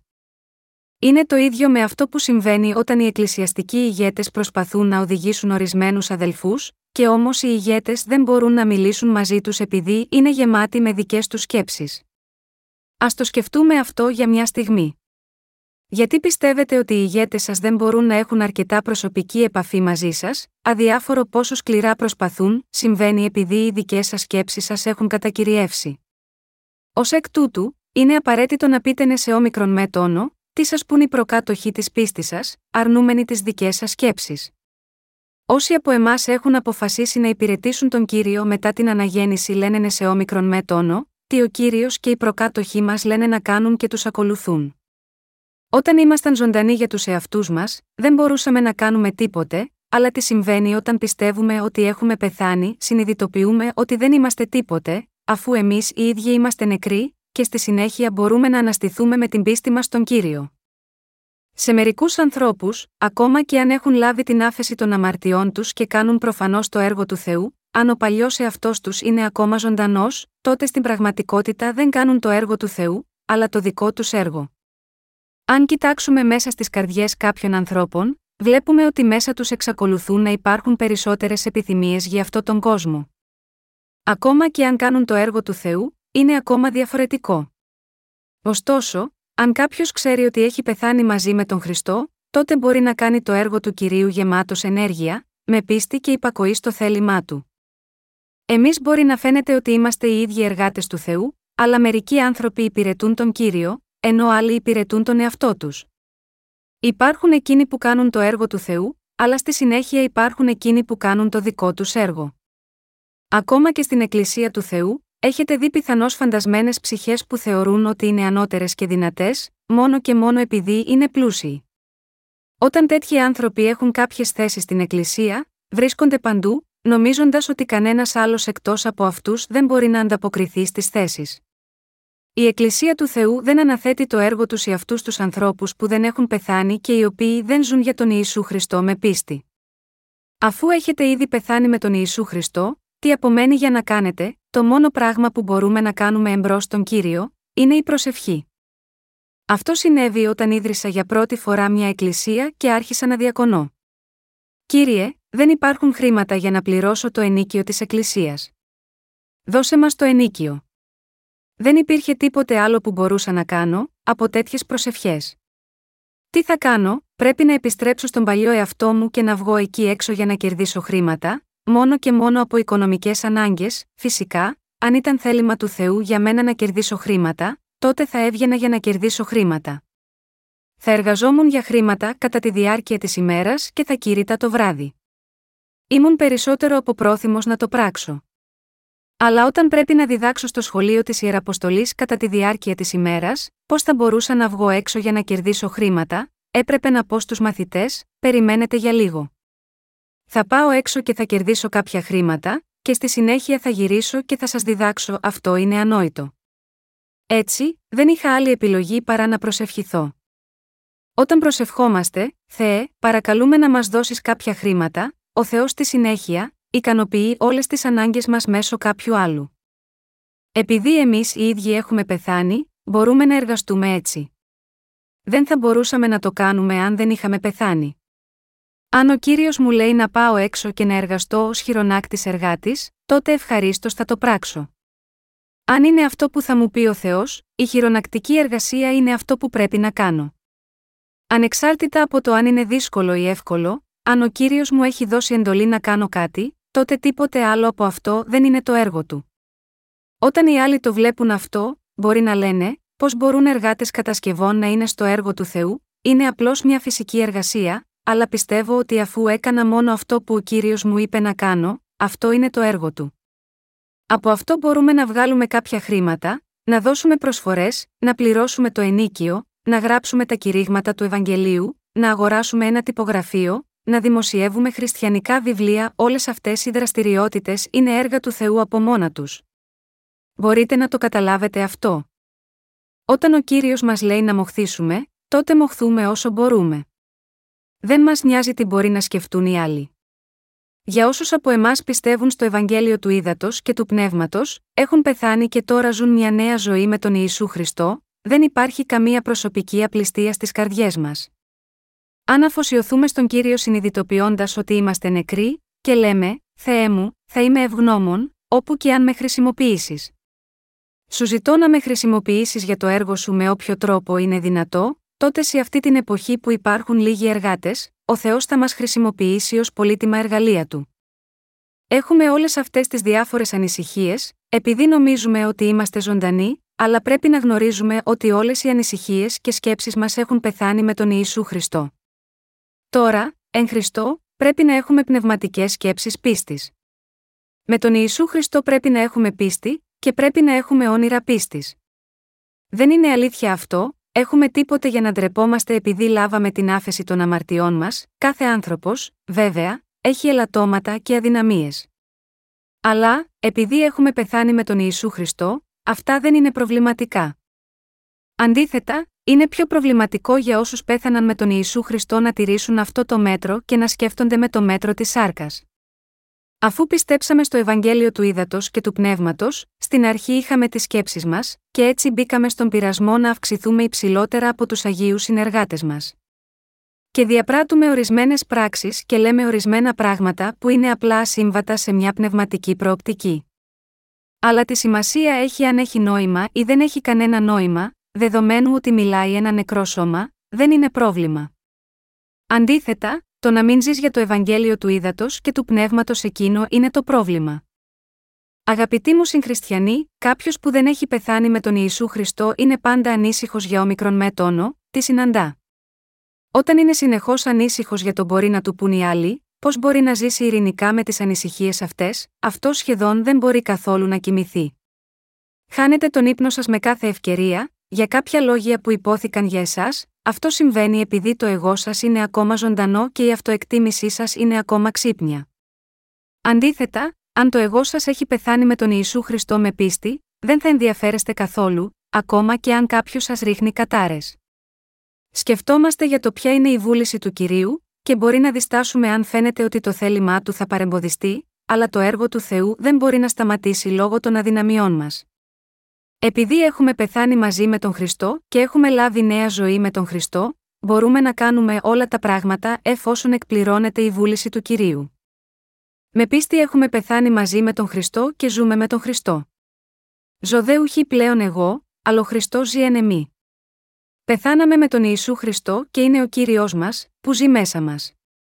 Οι ζωές μας της πίστης είναι καλές μόνο αν είμαστε εντελώς νεκροί.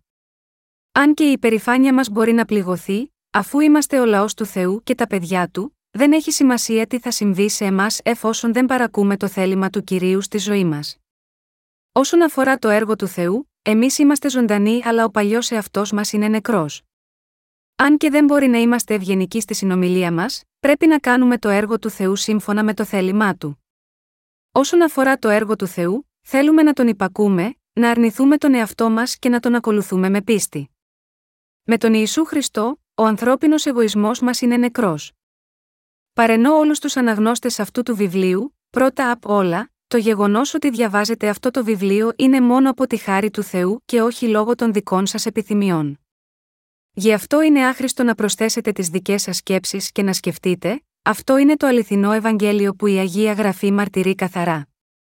Τι πρέπει να κάνω λοιπόν αφού πιστέψω σε αυτό το Ευαγγέλιο, πρέπει να παρατήσω την εργασία μου για να ζήσω γάμα γιώτα, αυτό το Ευαγγέλιο από τώρα και στο εξής, το μόνο που έχετε να κάνετε είναι να πιστέψετε ότι έχετε πεθάνει μαζί με τον Χριστό και αναστηθήκατε στη ζωή του Ιησού Χριστού και ακολουθείτε τον Κύριο, όπως αυτό σας οδηγεί.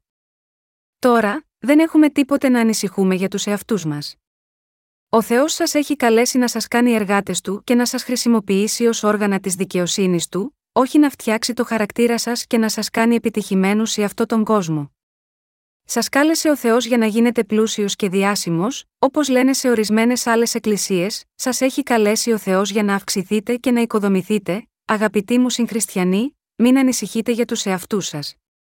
Η πίστη μας είναι αδύναμη όταν είμαστε νέοι που πιστεύουμε ότι πρέπει να φροντίζουμε τον εαυτό μας, να αναπτύξουμε τους εαυτούς μας και να σκεφτούμε το μέλλον μας, αλλά όλα αυτά τα πράγματα πρέπει να απορριφθούν για τον Ιησού Χριστό. Πρέπει να απορρίψουμε όλες τις ανησυχίες μας με πίστη στον Ιησού Χριστό. Αγαπητοί μου συγχριστιανοί, όταν είσαι νεκρός μπορείς να ακολουθήσεις τον κύριο οπουδήποτε σε οδηγεί.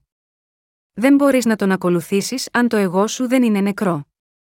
Μιλώ σε εσάς τους αναγεννημένους χριστιανούς, οι οποίοι πιστεύουν ότι οι αμαρτίες τους μεταβιβάστηκαν στον Ιησού Χριστό όταν βαφτίστηκε, ότι πέθαναν όταν ο Ιησούς Χριστός πέθανε στον Σταυρό, και ότι τώρα έχουν ξεφύγει από την καταδίκη. Δεν είναι ο παλιός εαυτός σας που έχει καλέσει και αγαπά ο Θεός τώρα. Αν πιστεύετε στο Ευαγγέλιο του Ήδατος και του Πνεύματος, έχετε ήδη μεταβιβάσει τις αμαρτίες σας στον Ιησού, πεθάνατε μαζί του και έχετε αναστηθεί πάλι στη ζωή. Αγαπητοί μου συγχριστιανοί, ο Παύλος ομολογεί με την καρδιά του: Ο Χριστός ζει μέσα μου. Έχουμε υμνήσει και χορέψει για τον Θεό με αυτό τον λόγο. Και πιστεύω ότι αν δώσουμε αυτή τη δόξα με πίστη στον κύριο, εκείνος θα είναι ευχαριστημένος. Ο Θεός ευχαριστείτε όταν τον δοξάζετε με πίστη με την καρδιά σας, όχι μόνο με τα χείλη σας. Όταν θυμάστε αυτή την περικοπή τόσο καλά και ψάλετε τις δοξολογίες τόσο καλά, γιατί δεν συνειδητοποιείτε ότι έχετε πεθάνει και ήρθατε πίσω στη ζωή του Χριστού, γιατί θυμώνετε τόσο εύκολα, παρ όλο που ισχυρίζεστε ότι έχετε πεθάνει, τη διαφορά έχει αν ένα νεκρό σώμα δέχεται σεβασμό ή προσβολή, για τον νεκρό, δεν έχει καμία απολύτως διαφορά, απλώς επειδή είναι νεκρός. Αν κάποιος συναντήσει το Ευαγγέλιο του Ήδατος και του Πνεύματος, και ευτελίζει και περιφρονεί το όνομα του Ιησού Χριστού, τότε ίσως υπάρχει κάποια δικαιολογία για να θυμώνουμε, αλλά οποιασδήποτε βρισχές ρίχνονται σε μας για προσωπικά θέματα, αυτό είναι εντελώς άσχετο. Πρέπει να συνειδητοποιήσουμε ότι έχουμε πεθάνει μαζί με τον Χριστό. Και πρέπει να συνειδητοποιήσουμε ότι εμείς οι ίδιοι ζούμε τώρα με τον Χριστό. Αν είμαστε πράγματι πιστοί στο Ευαγγέλιο του Ήδατος και του Πνεύματος, θέτοντας στη συνέχεια όλα τα άλλα στην άκρη, πρέπει να ξέρουμε τουλάχιστον αυτά τα δύο πράγματα χωρίς λάθος. Ο λόγος που ο Απόστολος Παύλος μπορούσε να λειτουργήσει τόσο έντονα, είναι επειδή πίστευε ότι πέθανε με τον Χριστό και τώρα ζει με τον Χριστό. Έχω σταυρωθεί με τον Χριστό. Πιστεύοντας σε αυτό το λόγο, ήξερε ότι είχε πεθάνει, και πιστεύοντας ότι αναστήθηκε με τον Χριστό, μπορούσε να συνεργαστεί με εξουσία. Καθοδέ τώρα ζω εν σαρκή, ζω εν τη πίστη του ιού του Θεού, ως της με ηγάπησε και παρέδοκεν εαυτόν υπέρ εμού. Με πίστη στον Ιησού Χριστό πεθαίνουμε και αναστενόμαστε μαζί του. Αυτή είναι η πίστη των χριστιανών.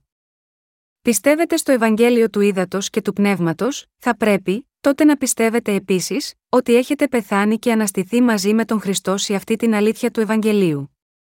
Είναι γραμμένο, ο δίκαιος θέλει ζήσει εκ πίστεως Ρωμαίους 1 και 17. Από τότε που έχουμε πεθάνει με τον Ιησού Χριστό με πίστη, δεν υπάρχει τίποτε που μπορούμε να κάνουμε και, ως εκ τούτου, μπορούμε να ζήσουμε μόνο με την πίστη μας.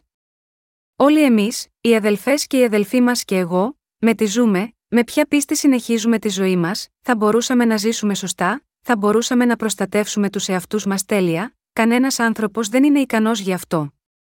Αλλά ο κύριος μας είναι περισσότερο από ικανός. Θέλω σε αγαπά, κύριε, η ισχύς μου. Ο κύριος είναι πέτρα μου και φρούριόν μου και ελευθερωτής μου Θεός μου, βράχος μου, επ' αυτόν θέλω ελπίζει η ασπής μου και το κέρας της σωτηρίας μου, υψηλός πύργος μου, ψαλμός 18, 1, 2. Οι συγγραφείς των ψαλμών δόξαζαν τον κύριο και τον δέχονταν ως δύναμή τους, επειδή το εγώ τους ήταν επίσης νεκρό. Εμείς, επίσης, έχουμε τα προσόντα για να έχουμε τον κύριο ως δύναμή μας. Επειδή ο Χριστός ζει τώρα σε μας, εσείς και εγώ έχουμε τα προσόντα να το πράξουμε. Το πιστεύετε αυτό, αγαπητοί μου συγχριστιανοί, την ίδια στιγμή που πιστέψαμε στο Ευαγγέλιο του Ήδατος και του Πνεύματος, και λάβαμε την άφεση των αμαρτιών μας, πεθάναμε με τον Χριστό. Πώς μπορεί ένα νεκρό άτομο να σκέφτεται τι συνέβη στο παρελθόν, οι νεκροί με τον Χριστό δεν μπορούν να κάνουν τίποτε. Τα αρχαία παρήλθον, ιδού, τα πάντα έγιναν νέα Β Κορινθίους 5 και 17. Από τότε που έλαβα την άφεση όλων των αμαρτιών μου, έχω αλλάξει τη ζωή μου. Όλες οι παλιές σχέσεις μου εξουδετερώθηκαν, και εγώ έπρεπε να δημιουργήσω νέες ανθρώπινες σχέσεις. Φιλίες, επίσης, έπρεπε να χτιστούν ξανά. Με άλλα λόγια, έπρεπε να ξαναχτίσω τις φιλίες μου υπό το φως του Ευαγγελίου του Ήδατος και του Πνεύματος, επειδή οι φίλοι μου απλά νόμιζαν ότι ήμουν εκείνος που ήξεραν πριν. Για σου, πρέπει να λάβεις την άφεση των αμαρτιών σου. Τι είναι αυτά που λες, δεν έχεις αμαρτία στην καρδιά σου, γι' αυτό πρέπει να λάβεις την άφεση των αμαρτιών σου. Γι' αυτό και ξαναέχτισα τις φιλίες μου, ανανεωμένες και μαθαίνοντας τα πάντα ξανά με πίστη. Όλα τα πράγματα έχουν γίνει νέα για μένα με το Ευαγγέλιο του Ήδατος και του Πνεύματος. Το ίδιο ισχύει και για σας επίσης. Δεν είμαι μόνο εγώ, αλλά όλοι έχετε αλλάξει αμέσως μόλις λάβατε την άφεση των αμαρτιών σας. Δεν είναι αλήθεια αυτό, έχετε αλλάξει τόσο πολύ. Πόσο διαφορετική είναι η τωρινή εαυτή σας από τον παλιό εαυτό σας, πόσο έχει ταπεινωθεί ο παλιός εαυτός σας, αν ξέρετε ότι έχετε πεθάνει με πίστη, τότε ο Χριστός θα οικοδομήσει και πάλι τις καρδιές σας, σύμφωνα με την πίστη σας. Από την άλλη πλευρά, αν δεν πιστεύετε ότι έχετε πεθάνει, τότε ακόμα και τώρα ο Θεός θα σας ταπεινώσει. Θα συνεχίσει να σας χτυπά εντελώς. Ωστόσο, αν πιστεύετε στον λόγο και υπακούτε τις οδηγίες του από την αρχή, ο Θεός θα σας ανοικοδόμησει ως νέο πλάσμα. Συνήθως ζύγιζα μόνο 53 κιλά, 117 λίβρες. Η μέρα ή νύχτα, δεν μπορούσα να κοιμηθώ πολύ εκείνες τις ημέρες, και έτσι δεν μπορούσα να κερδίσω βάρος. Ήμουν τόσο απασχολημένος με τη μελέτη, την έρευνα, την προσευχή και ένα εκατομμύριο άλλα πράγματα, που δεν υπήρχε πολλή χρόνος για ύπνο. Τις πρώτες πρωινές ώρες, ενώ όλοι οι άλλοι ακόμα κοιμόνταν, ήθελα να σηκωθώ και να διαβάσω τη μελέτη μου. Οι περισσότεροι άνθρωποι βάζουν τα βιβλία τους σε ένα ράφι, αλλά εγώ έβαζα τα βιβλία που διάβασα σε ένα κουτί και έβαζα νέα βιβλία στη βιβλιοθήκη. Τα έχω διαβάσει ξανά και ξανά, και προσευχόμουν μόνο στη μελέτη. Πόσο διαφορετικός είμαι τώρα από τότε, φυσικά, ακόμα διαβάζω την Αγία Γραφή και προσεύχομαι, αλλά είμαι πολύ διαφορετικός από εκείνο που ήμουν τότε. Πρώτα απ' όλα, έχω αποκτήσει βάρος και είμαι υγιής. Τώρα, το σωματικό μου βάρος είναι πάνω από 70 κιλά, 154 λίβρες. Πριν, επειδή είχα αμαρτία και ο εαυτός μου ήταν ακόμα ζωντανός, δεν μπορούσα να κοιμηθώ όσο ήμουν πολύ απασχολημένος κάνοντας προσευχές μετάνοιας και έψαχνα τον τρόπο να λύσω το πρόβλημα της αμαρτίας όλη την ώρα, αλλά τώρα έχω αρκετό χρόνο για ύπνο. Επειδή τώρα έχω την ειρήνη του νου από τότε που έλαβα την τέλεια άφεση των αμαρτιών πιστεύοντας στο Ευαγγέλιο του Ήδατος και του Πνεύματος. Τώρα, δεν χρειάζεται πλέον να προσεύχομαι για τη σάρκα μου, αλλά μόνο για το έργο του κυρίου. Από τότε που πίστεψα στο Ευαγγέλιο του Ήδατος και του Πνεύματος, πολλές αλλαγές έχουν έρθει σε μένα. Παλιά, είχα πολλές αμαρτίες, παρόλο που πίστευα στον Ιησού ως προσωπικό σωτήρα μου. Αλλά τώρα που ξέρω και πιστεύω στο Ευαγγέλιο του Ήδατος και του Πνεύματος, δεν έχω καμία αμαρτία. Πριν, μπορούσα να διαβάσω, αλλά δεν μπορούσα να καταλάβω τον λόγο του Θεού. Έτσι αγόρασα και διάβασα πολλά χριστιανικά βιβλία. Αφού διάβασα πολλές συλλογές κηρυγμάτων, εξηγήσεις και σχόλια στην Αγία Γραφή, μάζευα τότε πολλά στοιχεία για το επόμενο κήρυγμα μου.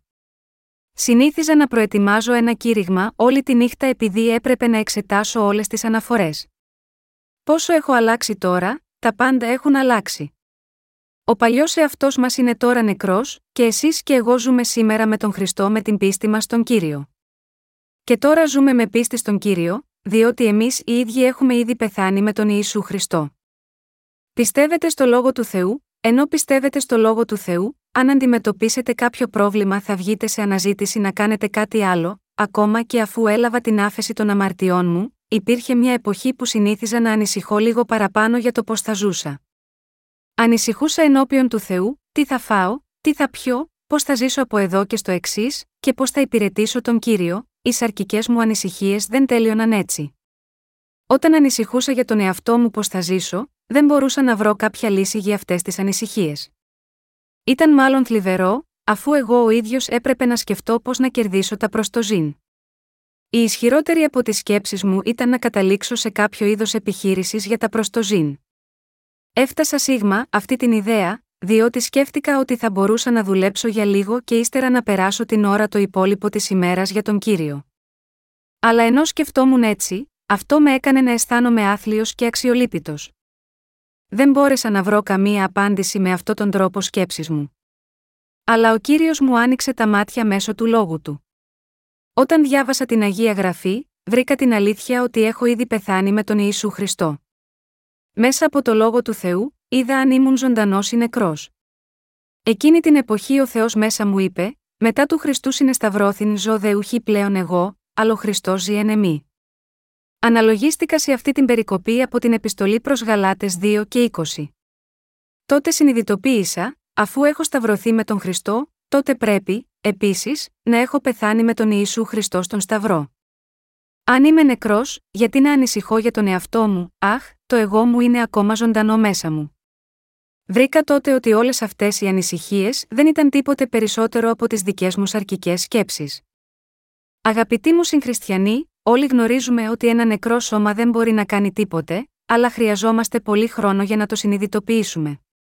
Αλλά κάποτε συνειδητοποίησα, δεν υπάρχει τίποτε που μπορώ να κάνω τώρα για τον κύριο. Για μένα το να σκέφτομαι τον εαυτό μου είναι εντελώς άχρηστο. Σταμάτησα να ανησυχώ για το πώς θα κέρδιζα τα προστοζήν. Αντί να σκέφτομαι τον εαυτό μου, σκεφτόμουν μόνο πώς να κηρύξω το Ευαγγέλιο του κυρίου. Όλοι τώρα χρειαζόμαστε αυτή την πίστη. Από τότε, έχω κάνει το έργο του Θεού βασισμένο στην πίστη μου στο Ευαγγέλιο του Ήδατος και του Πνεύματος, προσευχόμενος, πιστεύω σε σένα, κύριε. Δώσε μου όλα τα απαραίτητα. Θα σε υπηρετήσω πλήρως. Αυτό συμβαίνει επειδή αν συνέχιζα να ανησυχώ για το πώς θα κερδίσω τα προστοζήν, η ψυχή μου θα κατέληγε νεκρή από τη δυσπιστία μου. Επειδή ο παλιός εαυτός μας δεν είναι νεκρός με τον Ιησού Χριστό, έρχονται στην επιφάνεια οι δυσπιστίες. Μήπως δεν έχετε τέτοιες δυσπιστίες στην επιφάνεια τώρα, οι δυσπιστίες στην επιφάνεια στις καρδιές σας, έρχονται επειδή δεν έχετε επιβεβαιώσει ότι είστε νεκροί. Μόλις πιστέψετε στις καρδιές σας ότι είστε νεκροί, και όταν το μυαλό σας συνειδητοποιήσει ότι είστε νεκροί, δεν θα ανησυχείτε πλέον για τους εαυτούς σας.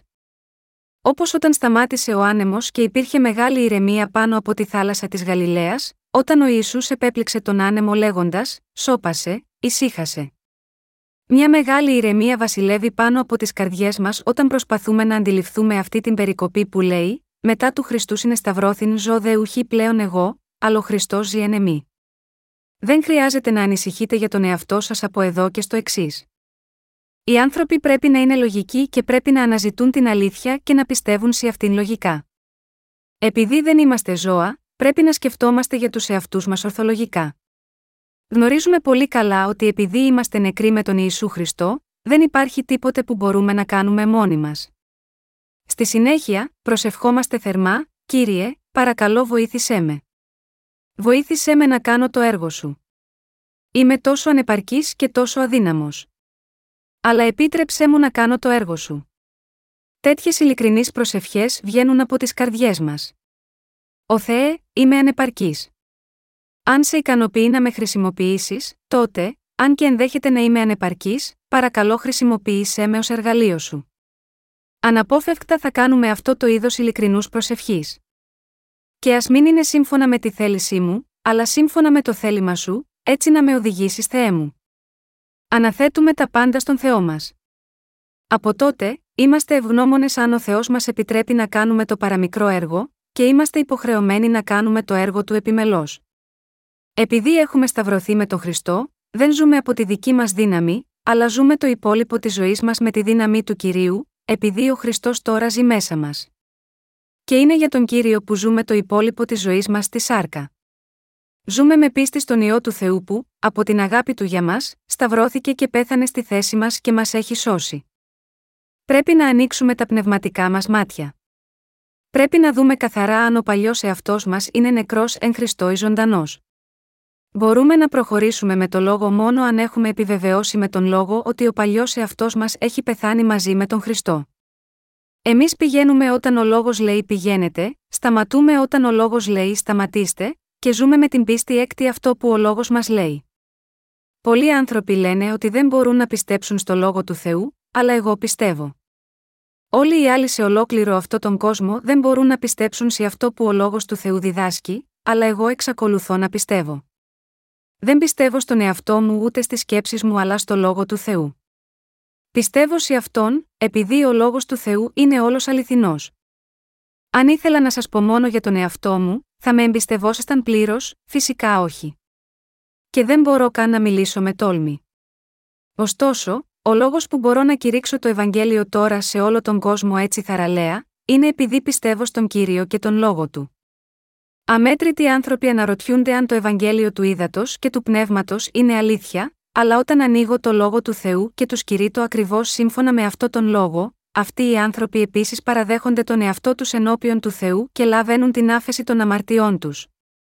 Θα λάβουν την άφεση των αμαρτιών, επειδή το Ευαγγέλιο του ύδατο και του πνεύματος δεν είναι δικό μου, αλλά από τη διδασκαλία του λόγου του Θεού. Όταν ο λαός του Ισραήλ διέσχισε την Ερυθρά θάλασσα, οι Αιγύπτιοι που είχαν προκαλέσει τον Θεό με τη δυσπιστία τους, πνίγηκαν όλοι. Αλλά ο λαός Ισραήλ, ο οποίος βάδισε εμπρός με πίστη στο λόγο του Θεού, διέσχισε την Ερυθρά θάλασσα με ασφάλεια. Πρέπει να ζούμε τη ζωή της πίστης μας συνειδητοποιώντας ότι έχουμε ήδη πεθάνει με τον Χριστό. Αυτό δεν είναι μόνο μια απλή υπόθεση. Αγαπητοί μου συγχριστιανοί, πολλοί από εσάς πιθανόν να πηγαίνουν στις πρωινές προσευχές και να διαβάζουν την Αγία Γραφή τακτικά, αλλά μπορεί να υπάρχουν κάποιοι που έχουν ακόμα πολλές ανησυχίες και μετανιώνουν για τον εαυτό τους. Αγαπητοί μου συγχριστιανοί, μην ανησυχείτε για τίποτε. Η σημερινή εποχή δεν έχει αρκετούς εργάτες.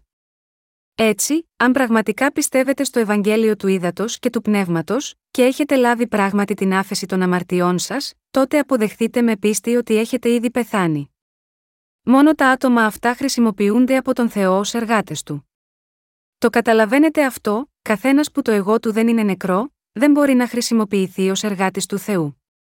Αδιάφορο πόσο ταλαντούχος θα μπορούσε να είναι κάποιος, εκείνοι που εαυτός του ζει, δεν μπορούν να χρησιμοποιηθούν. Ο Θεός χρησιμοποιεί μόνο τους νεκρούς ως όργανά του. Συγχριστιανοί μου. Ποια είναι η κατάσταση των υπηρετών του Θεού, είναι οι υπηρέτες που υπηρετούν τον κύριο τους. Θα μπορούσε κάποιος άλλος, να γίνει ανιδιοτελής υπηρέτης, ο υπηρέτης είναι κάποιος που λέει πάντανε στον κύριο, ακόμα και αν του λέει, πήγαινε και καθάρισε το αποχωρητήριο, σκούπισε την εμπρό αυλή, ή πήγαινε και συνόδεψε τους επισκέπτες. Αυτά μπορούν να γίνουν μόνο αν ο υπηρέτης δεν έχει δικές του σκέψεις. Πώς θα μπορούσε να κάνει τα έργα του Θεού, αν έχει τις σκέψεις του, η ίδια αρχή ισχύει και για μας επίσης; Μόνο εκείνοι που το εγώ τους είναι νεκρό με τον Ιησού Χριστό, μπορούν να γίνουν υπηρέτε που ακολουθούν τον κύριο με έναν κάθε φορά που τους μιλάει. Όποιος δεν είναι ακόμα νεκρός με τον Χριστό δεν μπορεί να είναι υπηρέτης του Θεού. Αγαπητοί μου συγχριστιανοί, πόσο καιρό θα εξακολουθούμε να ανησυχούμε για τους εαυτούς μας και να αγωνιζόμαστε ενάντια στους εαυτούς μας, όταν έχουμε ήδη πεθάνει με τον Ιησού Χριστό, τι μπορεί ακόμα να αγωνιστεί εναντίον μας, σταματήστε να αγωνίζεστε ενάντια στον εαυτό σας σήμερα. Τελειώστε αυτό τον αγώνα τώρα στηρίζοντας την πίστη σας στο λόγο του Θεού. Μετά του Χριστού συνεσταυρώθην Γαλάτας 2 και 20. Όλες οι αγωνίες τελειώνουν με αυτή την περικοπή και μόνο. Όταν έχουμε πεθάνει με τον Χριστό, είμαστε σε ειρήνη. Γι' αυτό καλούμαστε νέα κτίσματα. Οι αδελφές μας είναι ιδιαίτερα επιρρεπείς να ζηλεύουν την πνευματική πρόοδο κάποιου και να ενοχλούνται από πράγματα κοντόφθαλμα. Αλλά τις νουθετώ να έχουν μάτια που μπορούν να δουν πολύ πιο μπροστά. Πρέπει να έχετε μάτια που μπορούν να δουν μακριά με πίστη στον κύριο. Σταματήστε να τσακώνεστε για το τι βρίσκεται εμπρός σας και κοιτάξτε πολύ πιο μπροστά, έτσι ώστε να μπορείτε να παίρνετε πνευματικά σωστές αποφάσεις σε όλη τη ζωή σας. Στη συνέχεια, θα γνωρίσετε την πνευματική τάξη στην Εκκλησία του Θεού, να διακρίνετε τα πνευματικά πράγματα από τα σαρκικά, και να μεγαλώσετε πνευματικά μέρα με τη μέρα ως καλοί υπηρέτες του Θεού. Μην ανησυχείτε για το αν ο κύριος σας χρησιμοποιεί ή όχι. Μην αγωνιάτε για το πώς θα ξεδιπλωθεί το μέλλον σας. Μην ανησυχείτε για το αν θα σας σέβονται ή όχι.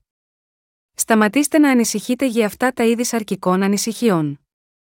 Απλά να είστε άνθρωποι της πίστης που κοιτάζουν πολύ πιο μπροστά. Οι χαρακτήρες μας είναι στο καλύτερό τους όταν πιστεύουμε στο λόγο του Θεού και τον τηρούμε. Αμέτρητοι άνθρωποι πρέπει να συνειδητοποιήσουν πόσο πολλοί έχουν εξαπατηθεί. Νομίζουν ότι πρέπει να τους σέβονται όταν προσπαθούν να οικοδομηθούν σύμφωνα με το δόγμα του αγιασμού. Το ίδιο ισχύει και για εσάς επίσης, αν δεν πιστεύετε στο λόγο του Θεού. Τότε δεν μπορείτε παρά να ζήσετε μια ανόητη ζωή.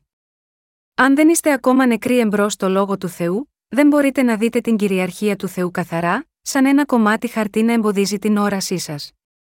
Αν υπάρχει ένα χαρτί εμπρός από τα μάτια μας, ανεξάρτητα από το πόσο λεπτό μπορεί να είναι, η αλήθεια είναι θολή. Αγαπητοί μου συγχριστιανοί, πρέπει να συνειδητοποιήσετε ότι σταυρωθήκατε μαζί με τον Χριστό με την πίστη στο λόγο του Θεού. Μόνο όταν το συνειδητοποιήσετε αυτό μπορείτε να ζήσετε τη ζωή της πίστης σωστά. Στην επιστολή προς Γαλάτες 2 και 20 λέει: Μετά του Χριστού συνεσταυρώθην ζω δε ουχή πλέον εγώ, αλλά ο Χριστός ζει εν εμή καθ ο δε τώρα ζω εν σαρκή, ζω εν τη πίστη του ιού του Θεού, ως της με ηγάπησε και παρέδοκεν εαυτόν υπέρ μου. Όλη η πίστη του Αποστόλου Παύλου περιέχεται σε αυτή και μόνο την περικοπή. Αυτή η μία περικοπή, με άλλα λόγια, περιέχει επίσης όλα τα σχετικά με το πώς πρέπει να πιστέψουμε, πώς πρέπει να ζούμε για τον κύριο και τι είδους πίστη πρέπει να έχουμε. Αγαπητοί μου συγχριστιανοί, πιστεύετε στο λόγο του Θεού, αν ναι, τότε είστε όλοι αξιόλογοι άνθρωποι. Έχετε όλα τα προσόντα για να γίνετε υπηρέτες του Θεού. Η πίστη στο Ευαγγέλιο του Ήδατος και του Πνεύματος νικά όλες τις υποθέσεις. Αφαιρώντας όλες τις υποθέσεις, πρέπει όλοι να ζήσουμε με την πίστη μας στον κύριο. Όπως είπε ο Παύλος, καθοδέ τώρα ζωέν σαρκή, ζωέν τη πίστη του ιού του Θεού, ως τη με ηγάπησε και παρέδοκεν εαυτόν υπέρ μου. Εσείς και εγώ τώρα ζούμε με την πίστη από την πίστη μας στον κύριο, με την πίστη μας στην άφεση της αμαρτίας μας, με την πίστη μας ότι ο κύριος θα μας βοηθήσει και θα εργαστεί στη ζωή μας. Με την πίστη στον κύριο μπορούμε πραγματικά θριαμβεύσουμε. Δίνω όλες τις ευχαριστίες μου στον κύριο που μας έδωσε το Ευαγγέλιο του Ήδατος και του Πνεύματος.